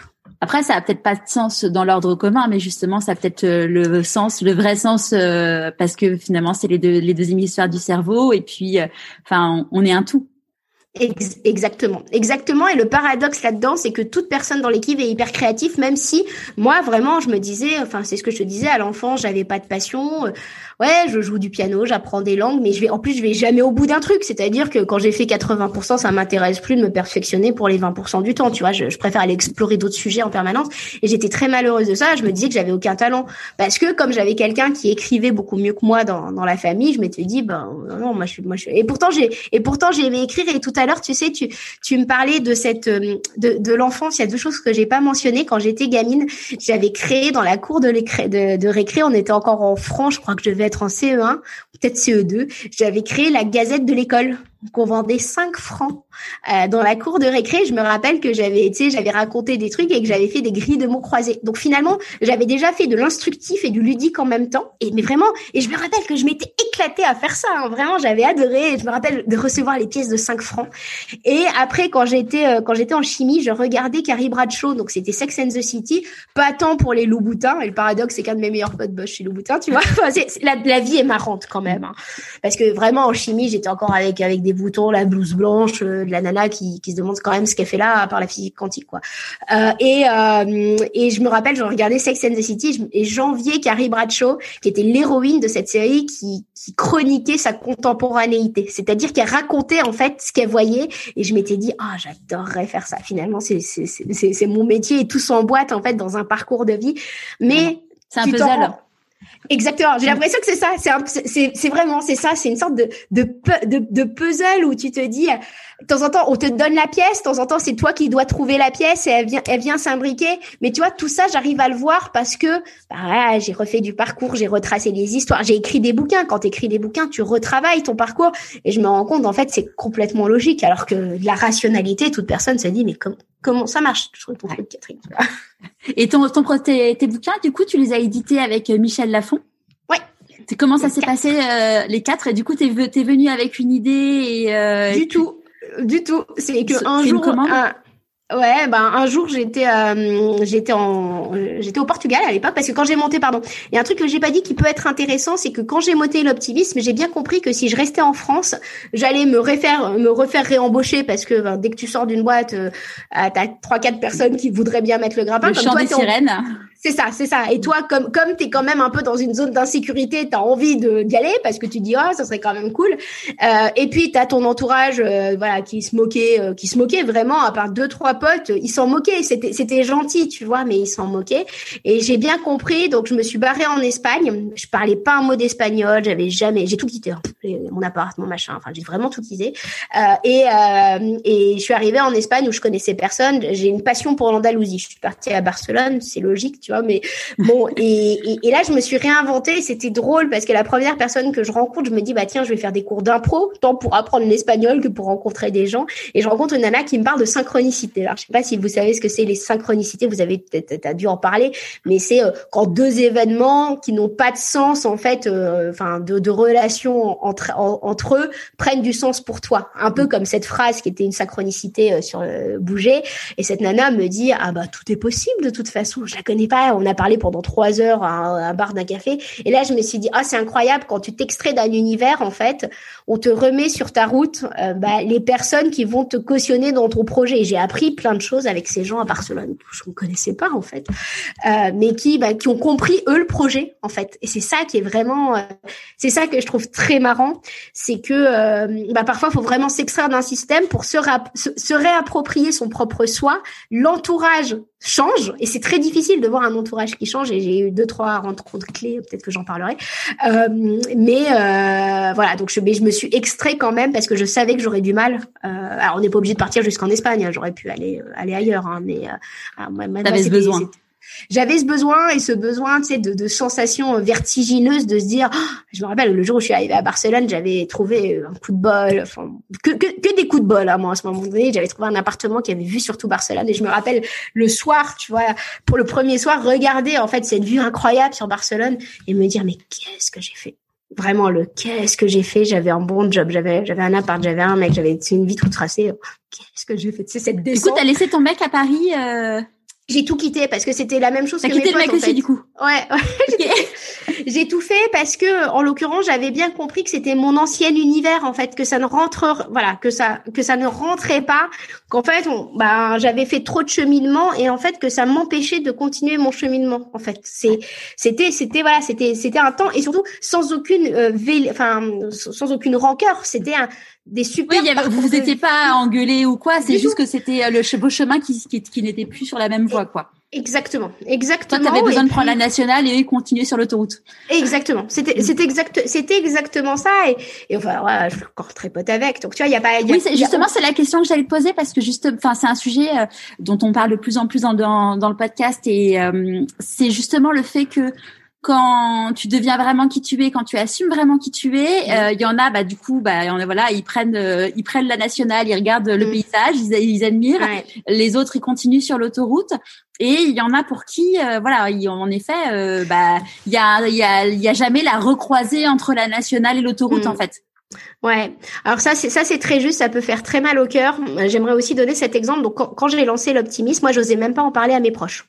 Je, je leur avais parlé de l'idée du média positif parce que ça faisait cinq ans que j'en parlais, mais j'osais pas dire, j'osais pas leur montrer parce que pour moi, c'était imparfait. J'avais des trucs dans ma to-do, mais les trucs dans ma to-do, c'était en 2015, 2016. Ça, en 2021, ils sont encore dans ma to-do. En fait, et je, vu que j'ai un peu un culte de la perfection, j'osais même pas leur montrer. J'avais peur des railleries, j'avais peur ils me disent mais qu'est-ce que tu vas faire avec ça? Et puis en plus dès que tu te lances, tout le monde te dit alors t'en vis. Voilà. ce fameux alors t'en vis, des podcasts t'en vis, tu vois. Ce, ce alors t'en vis, enfin la question la plus absurde au bout de six mois, enfin et qui te dure pendant deux ans. hein. Mais alors tu crois que ça va marcher? Enfin bon bref, les trucs comme ça. Euh, et c'est C'est vrai quoi ton que business quand- model? Tu te tais? C'est quoi ton business model? C'est ça. C'est Parce que, changer la vie des gens en fait, mon business model. C'est ça, tu vois. Et puis à un moment donné, euh, je disais, enfin moi, le business model, je sais toujours pas l'écrire. C'est-à-dire, euh, heureusement que j'ai un comptable, euh, heureusement que j'ai des potes autour de moi qui arrivent vaguement à m'expliquer, parce que moi je leur dis, mais attendez, vous êtes bien mignons. Tu, enfin, je tire aux cartes, c'est la même chose. Hein. Je te tire les cartes. dis-moi, dis-moi les chiffres que tu veux que je mette. Hein. Enfin, à ce mais vraiment, enfin, sin- sincèrement. Et, et en plus, j'ai presque envie de te dire, 2020 m'a donné raison. Quel business model n'a pas pivoté en 2020, tu vois? Donc mon tirage de cartes de 2019 euh, peut marcher, tu vois, sur un business model. Je rigole parce que Olivia, euh, si, si, si tu entends ça, c'est ma, c'est ma comptable. Et Antoine, si vous entendez ça, fermez les écoutilles. Bon. Euh, Mais pour, pour le coup, je leur ai vraiment fait la blague en leur disant non mais vous êtes bien mignons. Enfin, c'est quoi, c'est quoi de la croissance? Euh, Qu'est-ce qu'on sait de, euh, On est sur des sujets émergents, donc à quel moment le, ce qu'on appelle le time to market va arriver? De temps en temps, euh, 90% des entrepreneurs crèvent parce qu'ils sont, ils ont, ils ont trop d'avance en fait, et que le marché et que le temps que la population se rende compte, ça marche pas. Mais c'est la même chose hein. dans le financement de podcasts et autres. C'est juste des gens qui comprennent que ça, ça va être l'avenir Par exemple. Donc, euh, donc voilà. Mais euh, à un moment donné, et ça, je pense que c'est très dur pour l'entourage, c'est-à-dire que je me suis mise à rencontrer des gens comme moi. Donc j'avais Martin, donc que j'évoquais tout à l'heure, qui était un copain qui avait lui-même entrepris. Donc je me suis beaucoup, c'était mon seul pote entrepreneur en plus. J'avais pas. Donc je me suis beaucoup inspirée de lui. En fait, il a, il a vraiment été. Un... Je l'avais regardé pendant trois, quatre ans avant. Euh, il venait euh, de la même boîte que moi, donc euh, on avait les mêmes machins. Donc j'ai beaucoup regardé ce qu'il avait fait pendant trois, quatre ans. Et euh, et par contre, j'ai eu des qui sont rentrés dans ma vie. Comme j'avais pas osé en parler avec mes proches, un jour j'avais mis ça sur un groupe Facebook, l'optimisme, en me créant un faux profil pour pas que les gens voient. Enfin, le délire, le délire de la nana qui veut surtout pas montrer ce qu'elle a fait, quoi. Et quelqu'un, euh, Thomas, un, très bon pote aujourd'hui, arrive en me disant bonjour, je m'appelle Thomas, je comprends ce que vous voulez faire, rencontre-nous. Et là, je me dis oh un taré, en fait, tu vois. Mais je me dis il faut que je connaisse mon public, en fait. Et là, je, là, donc je déjeune avec, euh, bah, pour une hyper timide comme moi, tu vois, je me dis mais qu'est-ce que c'est que ce truc? Par contre, j'y vais parce que c'est pour ma cause, en fait. Et, je déjeune, je déjeune avec lui et je me rends compte que le mec, il est complètement les pieds sur terre. Il bosse dans un grand groupe. Il pense juste qu'il faut que le monde change. Et tout d'un coup, j'ai mon premier interlocuteur. Puis finalement, il me met en contact avec d'autres gens et tout le monde comprend mon projet. Tu sais, pas de jugement. Au contraire, c'est vas-y, comment on peut t'aider? Et donc, en fait, je me suis retrouvée donc dans dans dans, le club des 100 barbares. Alors, bon, c'est c'est des, des gens qui veulent un peu hacker la société, machin. Tout d'un coup, j'ai eu mes interlocuteurs qui sont devenus mes piliers. Et effectivement, c'est très dur pour l'entourage traditionnel qui te voit évoluer. Mais pour moi, je, fais, je donne souvent cette métaphore. C'est comme quand, quand toi, tu es, euh, comment dire, euh, euh, quand, quand des gens viennent te voir en, va, en, vacances ou quand tu es, ou quand tu es le salarié, tu vois celui qui part. Et toi, tu restes en place, mais celui qui part, il vit plein de nouvelles aventures que celui qui reste en place, généralement, généralement un peu moins. Et c'est vrai qu'avec ce groupe, j'ai vécu mais tellement, enfin, c'était devenu mais des piliers parce que quand je doutais, bah c'était eux, c'était pas mes potes, donc il y a eu un peu de jalousie de ton ancien cercle. Et puis à un moment donné aussi, c'est tout bête, hein, mais euh, l'enthousiasme en fait de des entrepreneurs. C'est pour ça que souvent il existe des réseaux d'entrepreneurs. Alors c'est pas c'est pas pour un entre-soi à la base hein. Euh, moi je suis pas du tout je déteste l'entrepreneuriat tech où tu n'as rien à foutre de la cause. Tu es juste là pour euh, scaler ta boîte euh, et puis faire x3 pour la revendre à des investisseurs et te faire oh, x3 t'es gentil hein. Voilà. C'est ça. Non mais tu, non mais tu vois voilà, fois, fois, 30. Mais voilà, ton enjeu, c'est juste de, euh, bah, de revendre ta boîte. Donc, il n'y a, pas, y a pas de sens. Donc, moi, c'était pas du tout ce délire. Au contraire, c'était vraiment de l'engagement. Et euh, Mais ça a fait du mal à mes potes parce que le pire là-dedans, c'est que des gens que tu ne connais pas, tout d'un coup, tu passes des soirées avec eux et tu as l'impression que c'est tes meilleurs potes parce que t'as pas eu de tabou, parce qu'ils te comprennent, parce que tu as enlevé tous tes masques, parce que t'as pas fait du politiquement correct et il y a une relation à l'autre qui est fulgurante. Euh, quand euh, tu fais des soirées avec des, avec des gens qui sont censés être euh, ben, parfois qui sont devenus que des connaissances et tu enfin je me rappelle moi aller à des dîners euh, me dire mais qu'est-ce que je fous là? Ou je m'emmerdais parce qu'on était en train de me parler de prêt immobilier euh, euh sur où est-ce qu'il fallait investir tu vois? Je me disais mais c'est tellement pas c'est tellement plus ma vie tu vois ça. Je, je comprends que ce soit la vôtre je je juge pas. Il y a pas de problème parce que je dis pas que la mienne elle soit plus marrante et plus sympa il hein. y a pas il a pas il a pas de valeur entre les deux. C'est juste que je trouvais pas d'enthousiasme. Leur enthousiasme à eux n'était pas mon enthousiasme à moi et puis j'ai commencé à dire non à des soirées. Donc déjà là j'ai été vue comme la meuf pas sympa de dire non, mais enfin quand je et je descendais en énergie et je voyais des gens qui râlaient pour des trucs qui pour moi, je veux dire, euh, enfin grandissaient les mecs, tu vois, j'étais un peu comme ça. Rendez-vous compte des vrais sujets. Et en fait, donc j'ai fait du tri, ça a fait du ménage effectivement, mais euh, j'ai sincèrement, je pense que j'ai juste une personne que je regrette un peu de pas trop voir aujourd'hui, mais tu vois, enfin on se souhaite notre anniversaire et c'est pas dit que dans cinq ans on se retrouve pas. Mais pour tous les autres, sincèrement, je, je les aime beaucoup. Je serais contente de faire une soirée avec eux parce que maintenant il y a de la nouveauté en cinq ans, il, il a dû se passer plein de trucs.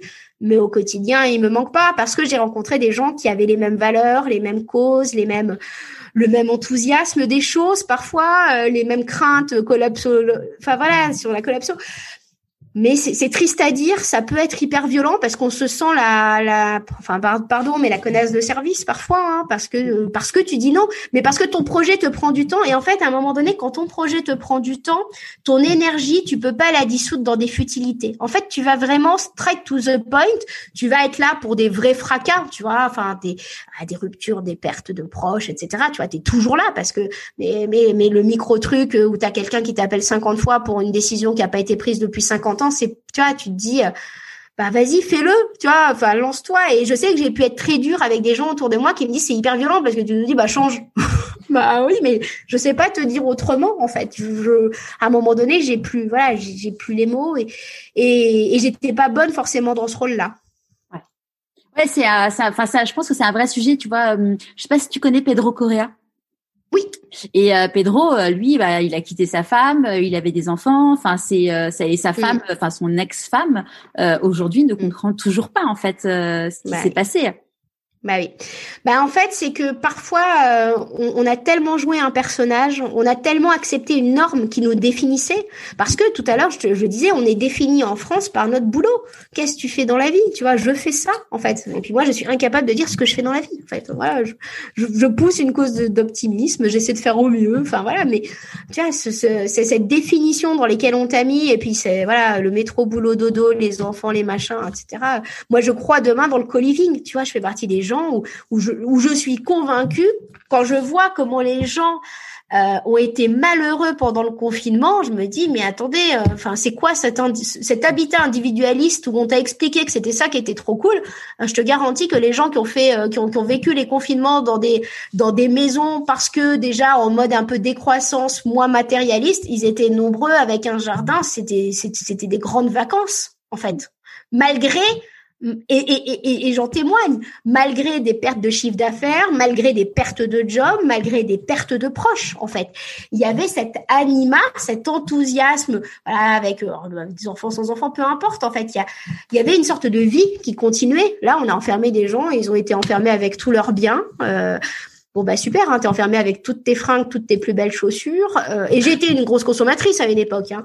Euh, à New York, euh, je me baladais le samedi, j'avais aucun but et je m'achetais des trucs en fonction des boutiques devant lesquelles je passais. Donc tu vois, je, viens de là. Donc, mais là, t'as enfermé les gens avec leurs plus grands biens et ils se rendent compte que les seuls trucs qui leur manquent, c'est le soleil, la nature et les proches. Bon bah prenons-en prenons-le en compte et c'est pour ça que moi je vais dans un mode beaucoup plus décroissant aujourd'hui en me disant euh, et c'est marrant parce que quand donc quand je quand je me suis euh, donc j'ai déménagé la boîte en Normandie je suis partie vraiment au fin fond des vaches hein, là, bah, là où j'avais grandi avec mon tracteur quoi euh, quand j'ai déménagé là tous mes potes m'ont dit non mais qu'est-ce que tu fais tu vois enfin après j'ai encore j'ai encore les deux pour le moment hein. je suis en, transition mais leur dis mais moi je veux créer un, un gros écolieu où les gens passent et tu vois les potes qui au démarrage je te jugeais en me disant c'est quoi ce délire un peu bobo machin. Là, euh, là, ils se rendent compte que là, là où on est, il y a des gens qui passent, c'est joyeux. Et là, ils commencent déjà à réfléchir à eux-mêmes. T'es où en Normandie exactement?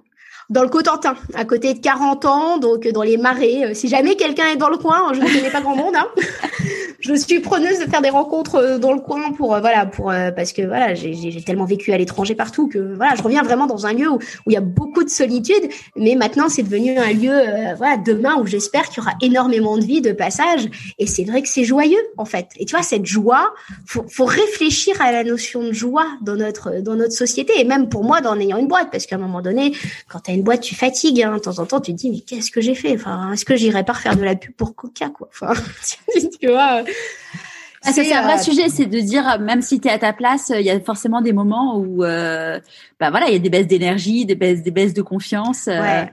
Ouais, ouais. Moi, j'ai eu un gros, gros coup de mou et c'est vrai que la santé du dirigeant, on n'en parle pas forcément parce que tu portes, en fait, tu portes, tu portes des équipes, tu portes un projet, tu portes, tu portes beaucoup de choses en fait. Quand, bah, quand, quand, quand tu as une entreprise, tu es dans un quelque chose de très inconnu en fait aujourd'hui parce que en plus moi j'avais bon déjà quand tu es dans une forte dans une boîte euh, en, grosse croissance bah vraiment je suis entourée avec des gens c'est des atypiques hein. vraiment j'ai des gens incroyables dans l'équipe c'est vraiment des atypiques des gens enfin qui sont capables de faire du dessin de la compta et après écrire des articles où il n'y a pas une faute. Donc tu vois c'est vraiment euh, j'ai de la chance. Euh, par contre je me suis vraiment rendu compte aussi que euh, bah, de temps en temps tu as un gros coup de mou. Donc tes seuls pairs c'est des gens sont généralement comme toi, parce que c'est l'entrepreneur qui a déjà quelques personnes dans son équipe pour comprendre. Parce que là, ce qui se passe, c'est que en tant que patron d'entreprise, tu es en train, en plus, d'essayer de, rassurer des gens par rapport à l'incertain, qui n'est pas ta boîte, parce que nous, notre boîte, ça tourne, qui est l'incertitude de la société dans laquelle on va aller, en fait. Tu vois avec euh, avec des gens qui sont plutôt jeunes, qui se demandent est-ce qu'ils veulent avoir des enfants, du coup, dans une économie comme ça, tu vois, avec tout un tas de, de, questions qui ne sont pas de l'ordre de l'entreprise, mais finalement, comme tu es bah, la plus vieille, même si t'es pas encore, euh, ah, si pas dépassé la quarantaine, quoi. Euh, ben voilà, tu, bah, tu, tu portes des nouvelles responsabilités. C'est vrai que j'ai eu un énorme coup de mou euh, pour euh, en janvier 2019 qui tout d'un coup s'est terminé dès que j'ai vu le confinement. Je me suis dit ah ça y est, les choses vont changer. En fait, je me suis dit c'est bon, la prise de conscience elle est pour maintenant parce que je m'étais essoufflée. Ça faisait trois ans où je me disais c'est pas possible, ça avance pas assez vite, il y a pas de prise de conscience assez vite, il y a trop d'hypocrisie, développement durable, qualité de vie en entreprise, bien-être sociétal, tu vois. Enfin, je trouvais le marketing trop fort en fait, tout, simplement. Et je me disais, c'est pas possible. Vraiment, je voyais la société de deux façons. Et, et, vraiment gros coup de mou. Et il s'est passé deux choses. C'est que j'ai eu euh, comment ça s'appelle un j'ai appelé un pote en lui disant comment t'as avec une boîte? En lui disant comment tu fais euh, les jours de coup de mou pour pas te dire que en plus toi tu peux vivre d'autres choses tu vois? Moi je peux vivre de mes bouquins par exemple tu vois, en disant euh, comment tu déposes pas les armes en fait à un moment donné en disant pourquoi tu fais ça t'es fatigué? Et qui m'a dit tiens bon c'est quand tout va s'effondrer qu'on aura besoin de l'optimisme. C'était trois semaines plus tard tu vois. mais mais ce truc là ça vraiment ça ça m'a marqué en fait. Ce un, un, juste un petit tiens bon, en fait. Ça, ça peut avoir tellement de puissance. S'il arrive au bon moment, euh, ouais. Parce qu'il arrive au bon moment et par contre, en tant qu'entrepreneuse, que femme entrepreneuse, je me suis aussi rendu compte, alors c'est très con ce que je vais dire, désolé pour les auditeurs hommes, euh, mais qu'on est cyclique. C'est-à-dire que ah j'ai bah, compris, en fait, que selon mon cycle, il y a des jours où je suis hyper productive et il y en a d'autres où, tu vois, où j'ai froid, où je suis vraiment en PLS sous ma couette, en fonction de mon cycle, voilà, de, de, de nana. Et, euh, et du coup, j'ai fait la paix avec ça en me disant, ben, c'est cette norme où faut pas travailler le samedi, le dimanche, tu vois, qu'on t'impose quand tu es entrepreneur, où tu dis, faut que je fasse, ben non, c'est parce que moi, je vais pas travailler un mardi, un mercredi, parce que de toute façon, je regarderai mon ordinateur dans le blanc des yeux, j'arriverai à rien. Que finalement, si c'est le dimanche que ça va, ben, j'y vais, en fait. Je vais vraiment chercher plutôt la rigueur, l'optimisation. Euh, et ça, c'est quelque chose qu'on dit pas forcément en entrepreneuriat. On te dit, tu vois, de te caler des horaires, machin, des week-ends, des trucs. Moi, c'est plutôt, je, m'écoute profondément. Et puis, tu as des périodes où on est hyper productif, hein, même toute l'équipe, hein, et d'autres où on l'est moins. Et, et c'est le cycle, en fait, tu vois. Et c'est des trucs qui nous transcendent, qui nous dépassent, en fait. Ça, c'est un truc super intéressant. Euh, quand suite à mon burn-out, j'ai fait un, j'ai été suivie par une coach qui m'a dit, est-ce que je lui disais, ah, j'ai encore des bas, machin et tout. Et elle m'a dit, écoute, suis ton cycle. Euh, donc avec une appli, euh, j'ai téléchargé Clou. Et, et en parallèle, j'ai regardé un, un TEDx de d'une personne qui a lancé un truc qui s'appelle Kiffe ton cycle, qui permet en fait de comprendre vraiment, bah, voilà, ce qui se passe hormonalement et d'expliquer qu'en effet, Bon, on sait toutes hein, qu'on est irritable juste avant nos règles, mais euh, mais qu'en fait c'est beaucoup plus. Enfin, dit en fait ce qui est génial, c'est qu'on a un, logiciel de gestion de projet intégré en nous, et euh, et que l'idée maintenant c'est de euh, bah c'est pas de le subir, de comprendre qu'on n'est pas linéaire comme un homme, mais c'est justement bah, capitaliser là-dessus. Et et euh, comme toi avant j'avais vachement de mal en me disant non mais là il faut que je me mette devant mon ordinateur et compagnie, et maintenant bon bah voilà je sais que de toute façon il y a des jours je sais que je servirai à rien, donc bah c'est pas grave je je, suis cool. Et puis, euh, bah, le lendemain, euh, j'ai la pêche et donc, euh, bah, j'en vois comme jamais, quoi. Mais il faut un petit moment pour accepter le truc. Ouais, il y, a, un bouquin effectivement qui est un peu perché. Hein. Je crois que c'est Miranda May qui, qui l'a théorisé justement. Elle t'explique que tu as, des phases de créativité, des phases de recul. Tu as quatre phases dans ton cycle et que c'est normal finalement de prendre le temps d'intégration. mais j'avais trouvé ça très intéressant inaudible dans le monde de l'entreprise. Parce que parce qu'une fois je l'ai dit par exemple ça en conférence et il y a quelqu'un qui m'a dit les hommes aussi sont cycliques. Une femme qui me dit les hommes aussi sont cycliques. Et là je me suis dit ah là là c'est vrai je fais, fais peut-être de la discrimination à le dire. Mais bon je préfère le dire pour moi pour Catherine. Je sens que je suis cyclique. Je pense qu'il y a des trucs avec la lune des trucs mais des trucs que je comprends même pas en fait. Mais bah écoute si si je me sens moins bien il y a des et puis en plus quand tu es auteur tu le sais très bien. Tu as des jours où tu écris bien tu as des jours où tu rien qui vient en fait. Et ça tu n'y peux rien en fait et tu le sais. Donc faut arrêter de se théoriser qu'on est complètement linéaire et qu'on va tous les jours bosser de la même façon quand on n'est pas dans une entreprise où on ne nous impose pas des trucs et tant mieux, on est optimisé en fait. C'est ça. Pour, à quel moment dans ta vie tu t'es dit pourquoi pas moi? Bah quand je me suis lancée. Quand je me suis lancée, le, jour où j'ai vu, euh, où j'ai lu cette citation, si tu n'aimes pas l'endroit où tu es, bouge, tu n'es pas un arbre. Je me suis dit, bah pourquoi Enfin, finalement, si personne le fait, pourquoi pas moi? C'est vraiment ce jour-là. Comment tu célèbres tes réussites? Euh, j'ai beaucoup beaucoup de mal à voir mes réussites. Je sais pas encore ce que j'ai réussi. Les, réussites, c'est euh, alors, techniquement parlant, pardon, si on a, on travaille avec Slack dans mon équipe et on a un channel victoire mais de temps en temps, c'est des micro-victoires sur des trucs complètement euh, débiles, donc on le marque là-dedans. Euh, les victoires, je sais pas encore si j'en ai eu, je m'en rends pas compte. Le, les seules victoires que je peux avoir, c'est quand on m'envoie des messages un peu euh, comme toi, probablement, quand quelqu'un te dit, ben j'ai lu ça, euh, suite à ça, j'ai changé de voix, je me suis rendu compte de ça. Je trouve que ça me, au démarrage, j'angoissais quand des gens me disaient, j'ai lu vos bouquins, alors j'ai démissionné. Je me dis, donc dans le deuxième bouquin, j'ai dit surtout ce que je dis, c'est pas forcément de démissionner, parce que j'avais la responsabilité de la démission des gens, je me suis dit, oulala, mon Dieu.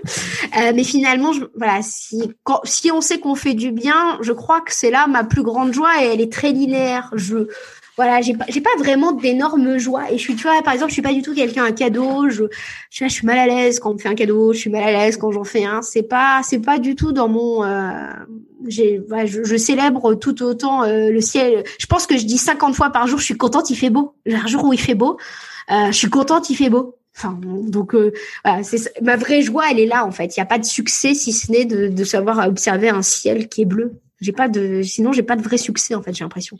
Et hum, c'est une transition sur ma question d'après. C'est quoi pour toi la réussite de façon globale? L'enthousiasme, la joie.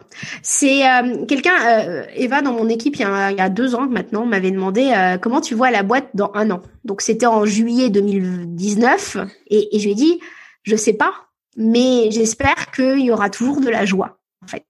Parce que ben et, qu'est-ce que j'avais bien fait de formuler cette réponse hein, parce qu'entre temps il y a eu y a eu quand même confinement et autres.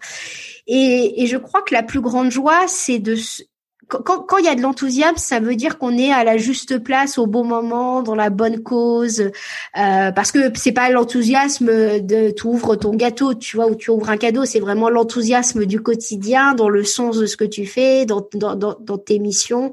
Euh, voilà, donc la vraie réussite, je dirais, c'est d'être enthousiaste sans faire de casse à côté parce qu'on peut toujours faire de la casse inconsciemment. Euh, Donc je dirais que c'est ça. Qu'est-ce que tu penses que la petite Catherine de 6 ans dirait si elle te voyait aujourd'hui? Euh, Ah, tu t'es enfin rendu compte que les autres aussi ne sont pas parfaits? Genre tout le monde est imparfait en fait. Et moi j'avais l'impression que tout le monde était mieux que moi en fait. Dans la vie, on dit que quand on fait des choix, il y a des renoncements. C'est quoi tes renoncements à toi? Euh, je dirais euh, la stabilité, parce que la vie entrepreneuriale, alors pourtant je me trouve plutôt plutôt assez voilà c'est instable en fait parce qu'il y a de l'inconnu. Euh, Peut-être euh, l'inconscience parce que quand tu travailles dans le développement durable, quand tu veux continuer à l'être, quand tu travailles dans l'optimisme, moi j'aimerais quand même donner cette cette on, reçoit des emails de gens qui s'adressent à un citron, qui nous disent qu'ils se font violer ou frapper et qui nous demandent comment être optimiste. Euh, parce que bah, visiblement il n'y a pas suffisamment de d'écoute, hein, donc il s'adresse à un avatar. Donc tu vois une vraie réalité de ce qu'est la société. Donc euh, c'est de, de maintenir un optimisme en fait. Finalement le renoncement c'est de, de ne pas de ne pas rentrer dans la dans une forme de colère. Euh, donc il y a, y a un gros renoncement là-dessus et probablement euh, pécunier. Hein, je, je veux dire je oui dans l'absolu ma boîte vaut du pognon maintenant, mais c'est pas du tout dans, dans, les plans de la vendre. Donc c'est complètement irréel en fait, irrationnel tout ça. Euh, j'ai euh, j'ai été dans un mode de vie beaucoup plus slow, c'est-à-dire que c'est fini l'hyperconsommation, mais ça me caractérise bien. Euh, et il y a une notion ouais de, de, précarité, mais de précarité heureuse. En fait, tu vois, Pierre Rabhi dit souvent de la sobriété heureuse. Euh, moi, il y a une notion de beaucoup plus de voilà, une sorte de précarité plus plus heureuse. Alors je dis pas du tout que je suis dans une, quelconque précarité. Hein. Enfin, il y a pas il y a pas de sujet, mais comparé en fait Avec à avant. Et et, euh, et et je renonce aussi à être dans le moule en fait. Alors maintenant, je suis dans le moule des atypiques. Voilà, euh, mais euh, ouais, j'ai, puis voilà, et, et, au-delà de ça, tu renonces aussi euh, quand tu t'exposes publiquement, tu te, parce que maintenant je suis de plus en plus exposée publiquement, tu renonces à ta, à, une forme de tranquillité, tu vois. Donc tu te soumets au jugement de l'autre. quand tu es auteur, hein, déjà, tu te soumets au jugement de l'autre. Enfin, tu le verras avec ton livre. tu, tu, tu, tu, quand tu lances un projet, tu te soumets aux critiques de l'autre. Donc t'es un peu moins paisible. Hein. Donc c'est pour ça le, le, monde du salariat, euh, moi je lui crache pas du tout dessus. Euh, je, il a bien bien bien bien bien des avantages aussi. Mais c'est voilà, c'est deux univers complètement différents. C'est quoi les plus grandes difficultés, enfin ou la plus grande difficulté que tu as eu à gérer et comment tu as géré? Les recrutements, parce que je suis pas, parce que je je je suis pas bonne manager euh, parce que ça m'intéresse pas de l'être. En plus, c'est ça le pire dans, dans, dans l'histoire. Je, euh, moi, je suis très atypique. On m'a jamais drivé. J'ai, en fait, j'ai dans aucune de mes expériences avant, j'ai eu un quelconque management. Donc euh, je sais pas ce que c'est le management, hein, à, vrai dire. Je ne suis capable de travailler qu'avec des gens très atypiques, donc euh, très multipotentiels. Qui euh, la curiosité pour nous est un est un enjeu absolument extrême dans notre entreprise.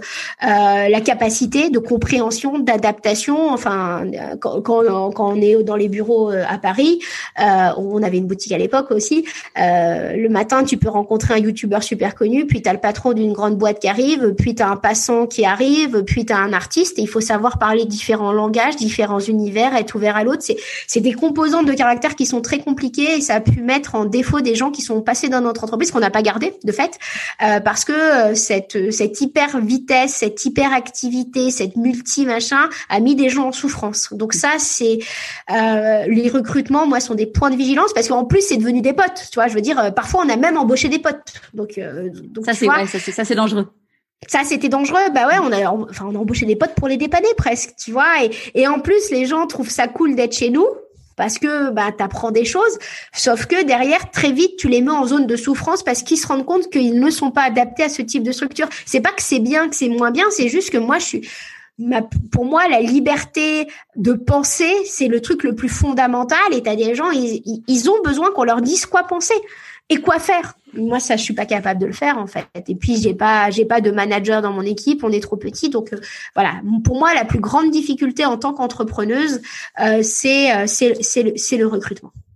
Je pense que c'est un vrai enjeu, tu vois. Euh, j'en parle régulièrement parce que j'ai beaucoup d'entrepreneurs dans mon entourage et avec des gens bon, qui ont, des équipes et tout et qui disent, en effet, savoir, enfin, assumer ce que tu veux vraiment, quelle est le, la, les quelles sont les valeurs de son entreprise et ce qui est euh, intangible et euh, et, euh, et que si les gens bah, ne correspondent pas à cette vision de l'entreprise ou à ces valeurs, bah c'est pas les bonnes personnes et c'est pas grave en fait. C'est c'est juste que c'est ça. C'est comme dans un couple, tout le monde n'est pas fait pour être ensemble et, et c'est pas grave. Ça. C'est ça. En fait, c'est la bonne personne au bon endroit au bon moment. Et il y a des gens que j'adore, que je reprendrai pour d'autres missions, mais qui n'étaient pas adaptés à la mission à intenter. Et c'est vrai que euh, bah, on a besoin de gens très très particuliers. Enfin, mais, et pourtant les recrutements qu'on avait, c'était des gens, enfin, incroyable. Et en plus, il y a, y a, quelque chose de très difficile pour nous, c'est que comme on parle de QVT, les gens ont l'impression presque que le matin on fait des team building et que l'après-midi on fait des réunions. Tu vois, non, la réalité c'est que j'ai des gens euh, dans l'équipe qui sont des vrais vrais bosseurs, euh, qui sont des gens capables d'avancer. Et du coup, celui, ben voilà, qui, qui, nous rejoint, faut qu'il ait cette même composante de caractère, sinon ça va pas, on n'y arrive pas. Et ça, ça a été très dur parce que bah t'as as, l'impression de faire des dégâts. Alors après, a posteriori, je, je, sais que non en fait. Mais euh, sur le coup, tu te dis, euh, enfin, et puis t'es désolé pour la personne que t'apprécies au demeurant en tant que personne en fait. C'est quoi, euh, c'est quoi tes peurs? Oh, Je pense que c'est, j'ai une seule peur, la perte de mes proches. Le sinon, j'en ai pas. Non, quand tu t'es lancé, t'as pas eu peur euh... Ah euh, non parce alors non parce que j'ai hacké mon cerveau en me disant que je faisais une expérience. Alors ça peut-être que je, vais le dire parce que je crois que ça ça peut être intéressant. Euh, comme bah je te parlais des alors alors t'en vis alors tu gagnes des, du pognon alors c'est quoi ton chiffre d'affaires tu vois enfin ce genre de truc que je trouve débile. Euh, et ben euh, j'ai dit aux gens quand j'ai lancé l'optimisme je regarde si les Français sont prêts à avoir un média positif. Je vis l'expérience. Donc euh, soit ça va me dire non ou moi je suis pas capable de le faire en fait soit je vais me dire bah ouais, j'y arrive à le faire. En fait, mais et, du coup j'ai dit aux gens, euh, ben je, je, regarde si je suis capable de faire un, de, créer un média positif. Donc que j'ai eu un oui ou que j'ai eu un non, genre non ça m'intéresse pas. Et la personne qui a envie de de, de vivre de vendre ses œuvres euh, qui se dit euh, ah je vais le faire qui se rend compte que non ça la saoule parce que bah, dès que elle a envie de vendre une œuvre elle réprime sa créativité.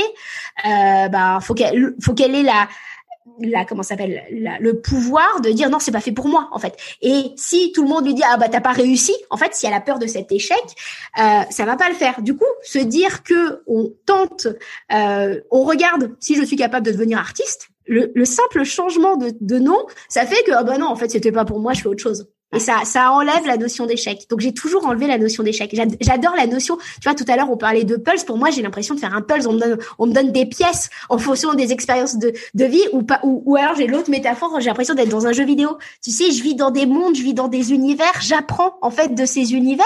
Donc il y a pas, il y a pas d'échec fondamental. Tu vois, le, le pire échec c'est d'avoir zéro. Mais je veux dire, il suffit que l'économie craque pour que tout le monde ait zéro. Donc bon, tu vois, c'est l'expérience de vie qui pour moi a de la valeur. De quoi tu es la plus fière aujourd'hui? Oh, De quoi je suis la plus fière euh, Je pense d'être sympa.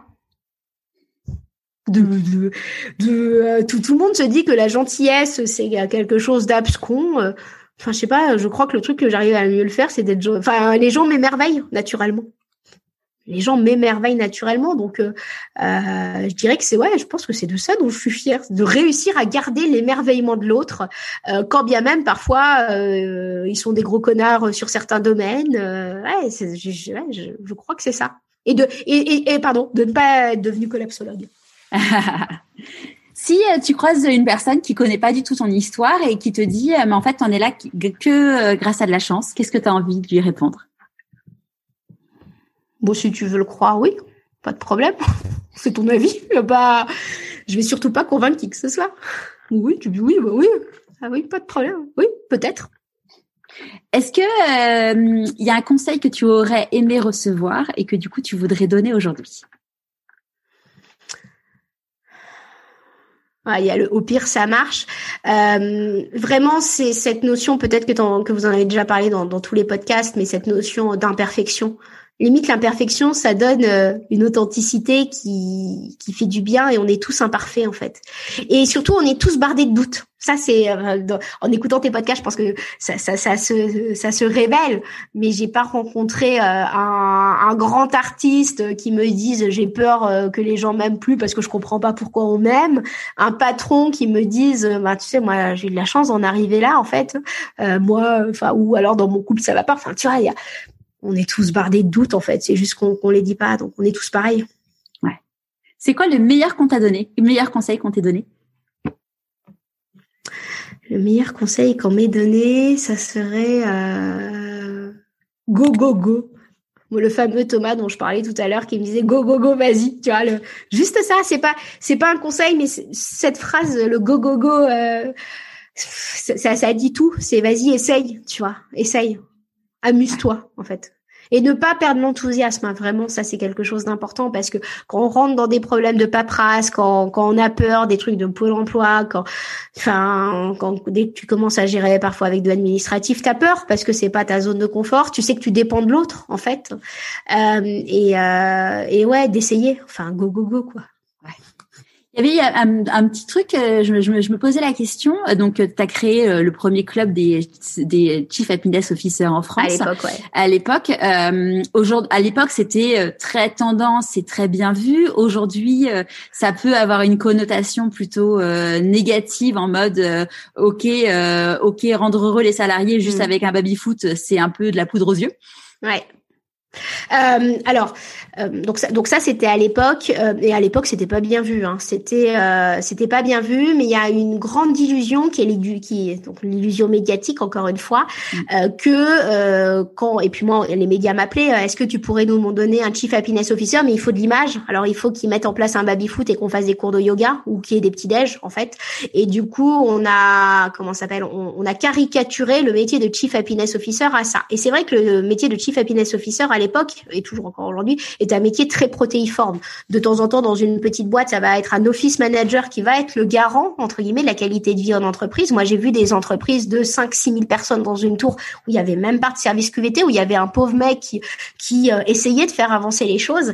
Et c'était très drôle ce paradoxe parce que moi, j'ai jamais voulu rentrer dans le débat parce que bien-être en entreprise, bonheur, machin, c'est la même chose que le débat euh, RSE euh, ou développement durable. On, peut, on peut très longtemps tourner autour d'un mot, autour, autour d'un concept pour ne surtout pas y aller.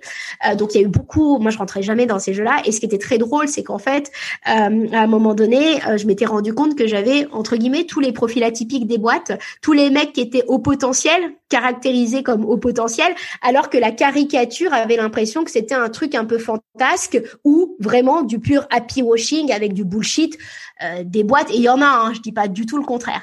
Par contre, il y avait beaucoup beaucoup plus de construction intellectuelle qu'on ne le pensait. Et moi, j'avais que des gens, mais genre incroyables, tu vois, qui bossaient à l'innovation, au RH. Et justement, par exemple, les RH souvent détestaient ce métier. Enfin, je fais des, je tranche dans la caricature, hein, mais comme ça, enfin, parce que c'est généralement celle qui est véhiculée. On a l'impression que c'est un truc un peu force mais attendez, euh, là, les sujets 2021, 2022, 2023, c'est la santé mentale. Code du travail 1910, assurer la santé mentale et physique de ses salariés pour une entreprise. Donc, ce truc, cette illusion du sujet, en fait, c'est le problème de Chief Happiness Officer. Le mot en soi n'est pas une connotation française. Euh, t'es responsable. Enfin, tu vois, je veux dire, c'est comment comment on peut être responsable du bonheur des autres. Donc le mot, en fait, a fait sourire que je comprends, moi je l'ai pas cautionné, tu vois. Donc très vite on est passé sur l'optimisme point pro parce qu'on s'est rendu compte qu'on avait des mecs, mais genre c'était numéro 3 du groupe qui venait. Tu te dis, euh, et, et, toi tu, vraiment tu sais t'as as les petites perles de sueur qui sont là parce que tu crois à l'inclusivité, tu crois que faut sortir du cadre. Donc tu as mélangé dans la salle une nana de 25 ans et le numéro 3 d'un groupe qui s'appelle que par leur prénom et qui savent même pas qui ils sont en fait. Mais c'est juste une intention et c'était ça qui est drôle parce que tous les mecs qui sont, enfin je veux dire euh, Renault, Microsoft, L'Oréal, des gens. Mais vous les verriez, vous leur faites un grand câlin, vous les aimez parce que vous savez qu'ils sont en train d'essayer de déplacer des montagnes dans des systèmes où parfois c'est vachement dur. C'est juste des gens mais d'une incroyable beauté du cœur en fait qui sont là. Et euh, les trois quarts mais personne ne sait qui ils sont en fait. C'est-à-dire qu'ils ont d'autres casquettes parfois. Euh, parfois, ils ont des, des titres complètement différents d'expérience collaborateur parce que le mot Chief Happiness Officer, euh, comment ça s'appelle, euh, est un peu couillon. Mais la réalité, c'est que moi, en fait, ça m'a fait... je, je, détestais le manager 4.0, le machin, tu sais, moi, je déteste tous ces termes. Et je savais qu'en mettant ce mot Chief Happiness Officer, j'allais avoir que les gens qui allaient être allés au-delà du mot. Et du coup, j'allais avoir les bonnes personnes. Donc c'est pour ça que j'ai, je suis longtemps restée avec ce mot. Et puis à un moment donné, j'en avais marre quand je devais le justifier dans les médias. Euh, j'en avais marre d'aller euh, d'aller le justifier. Donc c'est à ce moment-là où je me suis dit bon bah non, c'est pas que les Chief Happiness Officers, je réoriente. Mais euh, j'ai des gens qui sont, mais ils s'appellent Chief Happiness Officer, ils sont DG, tu vois. Et là tu te dis, hein c'est tellement drôle, c'est tellement cocasse la la distorsion entre ce que en fait, on voit ce qu'on a envie de voir. En fait, si on n'est pas convaincu, le simple mot sert sert la critique. Puis tu as les autres qui se disent ah c'est quand même cool comme concept, je vais regarder le concept et là tu te rends compte que c'est beaucoup plus complexe et que c'est des mecs de temps en temps c'est les bras droits des boîtes. exactement, c'est c'est le, le même parallèle avec le développement durable à l'époque. Mais demain, le sujet de la santé mentale des entreprises, c'est le sujet numéro un. Donc, ah bah, j'ai envie, de te dire qui pourrait se moquer du sujet du bien-être du collaborateur en ce moment. Hein Donc, euh, bon, ça me fait, tu vois, ça me fait sourire parce que ça va devenir le sujet de 2022 probablement. Donc ça me, je me dis bon ben voilà, encore une fois c'était pas trop, on n'était pas trop à côté. Non. C'est quoi tes prochains défis?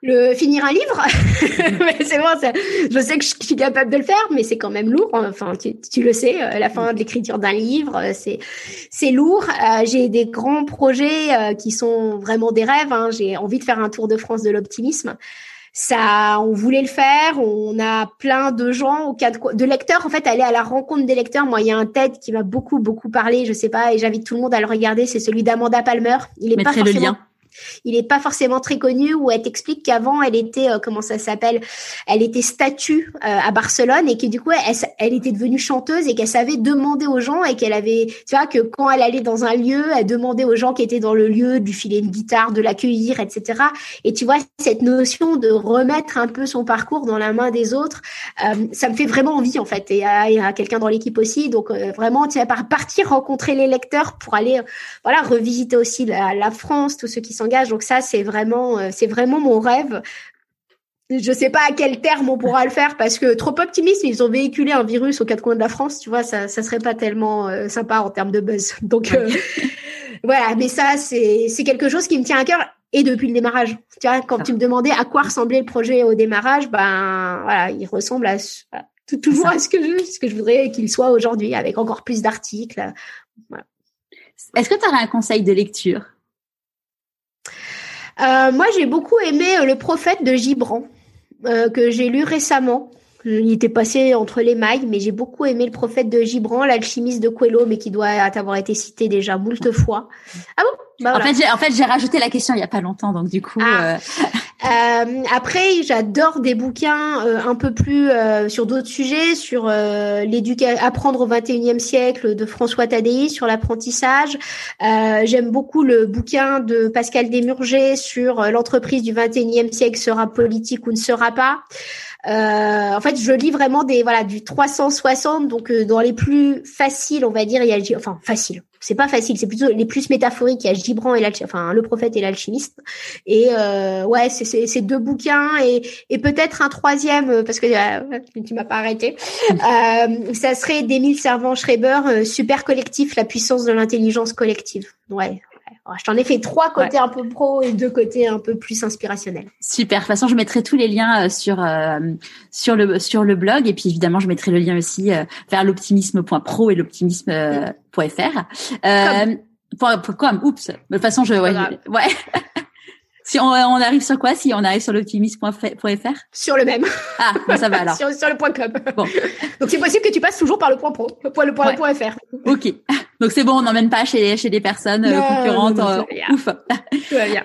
À qui as-tu envie de dire merci et pourquoi avant qu'on se quitte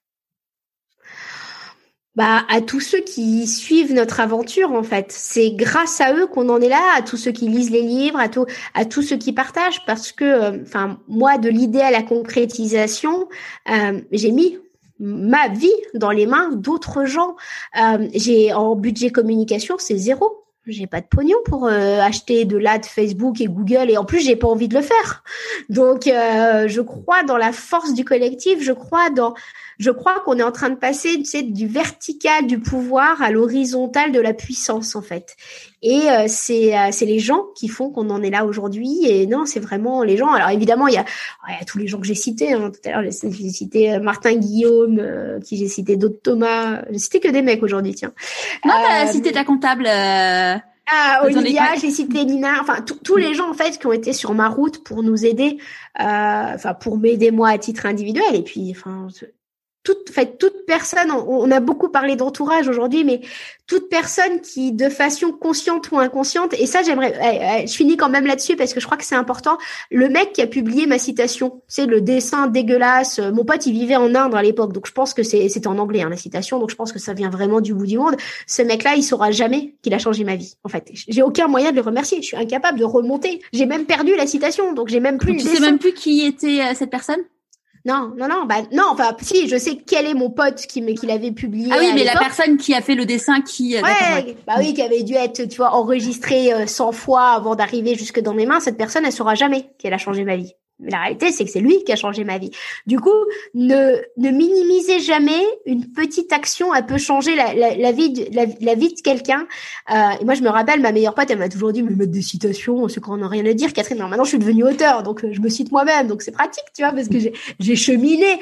Mais, euh, bah, en l'occurrence, si, en fait, c'est hyper important. Enfin, qui on est pour pour pour préjuger de ce qui va changer la vie de l'autre. Non, la réalité, c'est que une citation tout aussi couillonne que qui ne n'aime pas l'ordre tu ben voilà, moi, elle a eu un énorme impact. Et la simplicité n'est pas égale au simplisme. Il y a beau, elle dit beaucoup de choses cette citation. Donc euh, ouais, retour à la simplicité, retour à à la petite action et le sourire que vous faites à quelqu'un dans la rue, c'est peut-être euh, euh, ça qui va faire que le soir elle va oser prendre contact avec quelque chose. Enfin, on ne sait pas. On n'est on, pas Dieu, on n'est pas on n'est pas devin, mais agissons en conscience en fait. Mais n'attendons pas en l'occurrence de savoir euh, les conséquences de nos actes, ça nous ça nous dépasse euh, largement. C'est clair. Ça me fait ça me fait penser cette semaine, j'ai reçu un email euh, d'une personne que je ne connaissais pas qui vit à New York et, qui est une française et qui m'a dit bon qu'elle avait fait un burn-out, elle avait un très très gros poste et tout en disant bon bah j'imaginais pas que ça puisse m'arriver à moi et puis elle me dit il y a une phrase en fait qui qui a qui m'a fait prendre conscience de, de la chose. Et euh, donc elle me fait un, un copier-coller de cette phrase et, euh, et, en effet bon bah ayant vécu un burn-out je, je, je relis cette phrase et, j'ai compris pourquoi enfin ça ça résonnait bien. Mmh. et euh, et je dis ah bah génial ça ça vient d'où? Enfin c'est elle me dit bah ça vient de votre podcast ah je dis ah, ok et euh, c'était euh, François Michalon que, que j'ai interviewé euh, qui, qui avait dit ça. Et, et c'est en fait ce que je trouve génial, c'est que c'est exactement ce que tu dis, c'est que tu vas offrir un contenu, tu vas offrir un témoignage, mais en fonction de chaque personne ou en fonction de chaque moment dans la vie qui va qui va écouter ça ou lire un de tes livres ou, ou une citation, ça va résonner et ça va potentiellement faire un déclencheur qui va qui va leur changer leur vie en fait. Exactement. Et tu vois, pour donner beaucoup de conférences, à un moment donné, à la fin de mes conférences, je demandais aux gens avec quoi vous allez repartir de, de la conférence. Et, et, en fait, je me rendais compte qu'ils avaient entendu ce que je n'avais pas dit. En fait, je n'avais, ce qu'ils entendaient n'était pas fonction de ce que je disais, mais de ce qu'ils avaient besoin d'entendre.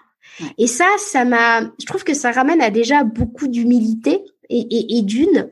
Euh, et ça me faisait des frissons quand tu me racontais l'histoire de, de, cette personne, de cette personne de New York, parce que de temps en temps, on a besoin d'entendre les bons mots. Ils arrivent de façon parfois étrange aussi. Hein. Enfin, une citation sur, sur, Facebook, je pense qu'il y a pas pas plus couillon en fait hein. enfin faut, faut le dire c'est pas un philosophe ou un ou un coach qui m'a amené à ça c'est une citation et, et je trouve que c'est ouais ça ça ça ramène à a beaucoup de simplicité en fait, a beaucoup de simplicité et c'est vrai que quand tu es auteur ou podcasteur, tu as tu as le retour de tes actions parce que tu as des gens qui prennent le temps. Moi, j'en reçois j'en reçois des emails, je les lis. Alors de temps en temps, je les réponds pas, mais je les lis avec beaucoup beaucoup d'attention. Euh, des gens qui prennent le temps de te faire un retour et tu tu connais la portée de ton action et et, euh, et comme tu dis, le contenu, on, on juge le contenu de l'autre. Je, je, je finis par cette anecdote. À un moment donné, sur le site, j'avais euh, et Eve, euh, qui, euh, qui produisait parfois du contenu chez nous, elle avait produit du haut de ses 21 ans un article qui pour moi j'avais trouvé ça complètement nul, une redite. Je m'étais dit mais enfin tout le monde le sait ça. Elle avait publié et puis je m'étais dit bah voilà mon avis n'est pas l'avis des autres. Et ben cet article il avait cartonné et je m'étais rendu compte ben que à une population correspond à un type de narratif, un type d'écriture et qui on est pour juger de ce que de ce dont la ce qu'il faut faire en fait et, de, et, comment la personne va l'accueillir. Donc c'est pour ça maintenant je, je laisse beaucoup de légèreté, de place à la simplicité, à du non-jugement aussi. J'ai, enfin, je, et je crois que le jugement c'est quelque chose dans notre société qui peut nous flinguer en fait, parce que par rapport à la vie que les autres vont avoir de nous, on va s'empêcher d'avoir notre la vie qu'on veut. Je dis attends, Attends, est-ce que tu crois que l'autre, il s'empêche et, parfois, c'est vrai, l'autre s'empêche aussi de vivre la vie qu'il veut du peur du regard que toi tu vas avoir dessus. Tu, tu te dis, mais attendez, c'est quoi ce délire en fait? C'est quoi, c'est quoi ce délire? C'est pour ça l'authenticité des propos, euh, ça va tellement plus vite. C'est, euh, on est tous imparfaits. Une fois, qu'on a fait, enfin, toi, moi, imparfaite, bon bah c'est bon, on va parler maintenant. Tu vois, euh, j'aimerais, ça, tu, tu me demandais un conseil, je pense que c'est celui-là. Toi, moi, imparfaite, bon bah nous essayer quoi. Génial. Un immense merci Catherine et puis euh, à très vite, euh, j'espère, dans la vraie vie en dehors de nos écrans. Merci pour, euh, pour l'invitation et comme j'aime ton podcast. C'est sympa. Merci beaucoup, ça me touche. Au revoir. Au revoir à toutes. J'espère que ce nouvel épisode vous aura plu. Je vous donne rendez-vous sur Instagram sur pourquoipasmoi.co car Catherine vous fait gagner des livres. En attendant, je te dis à demain sur la newsletter de Pourquoi pas moi et à jeudi prochain pour un nouvel épisode. Belle semaine.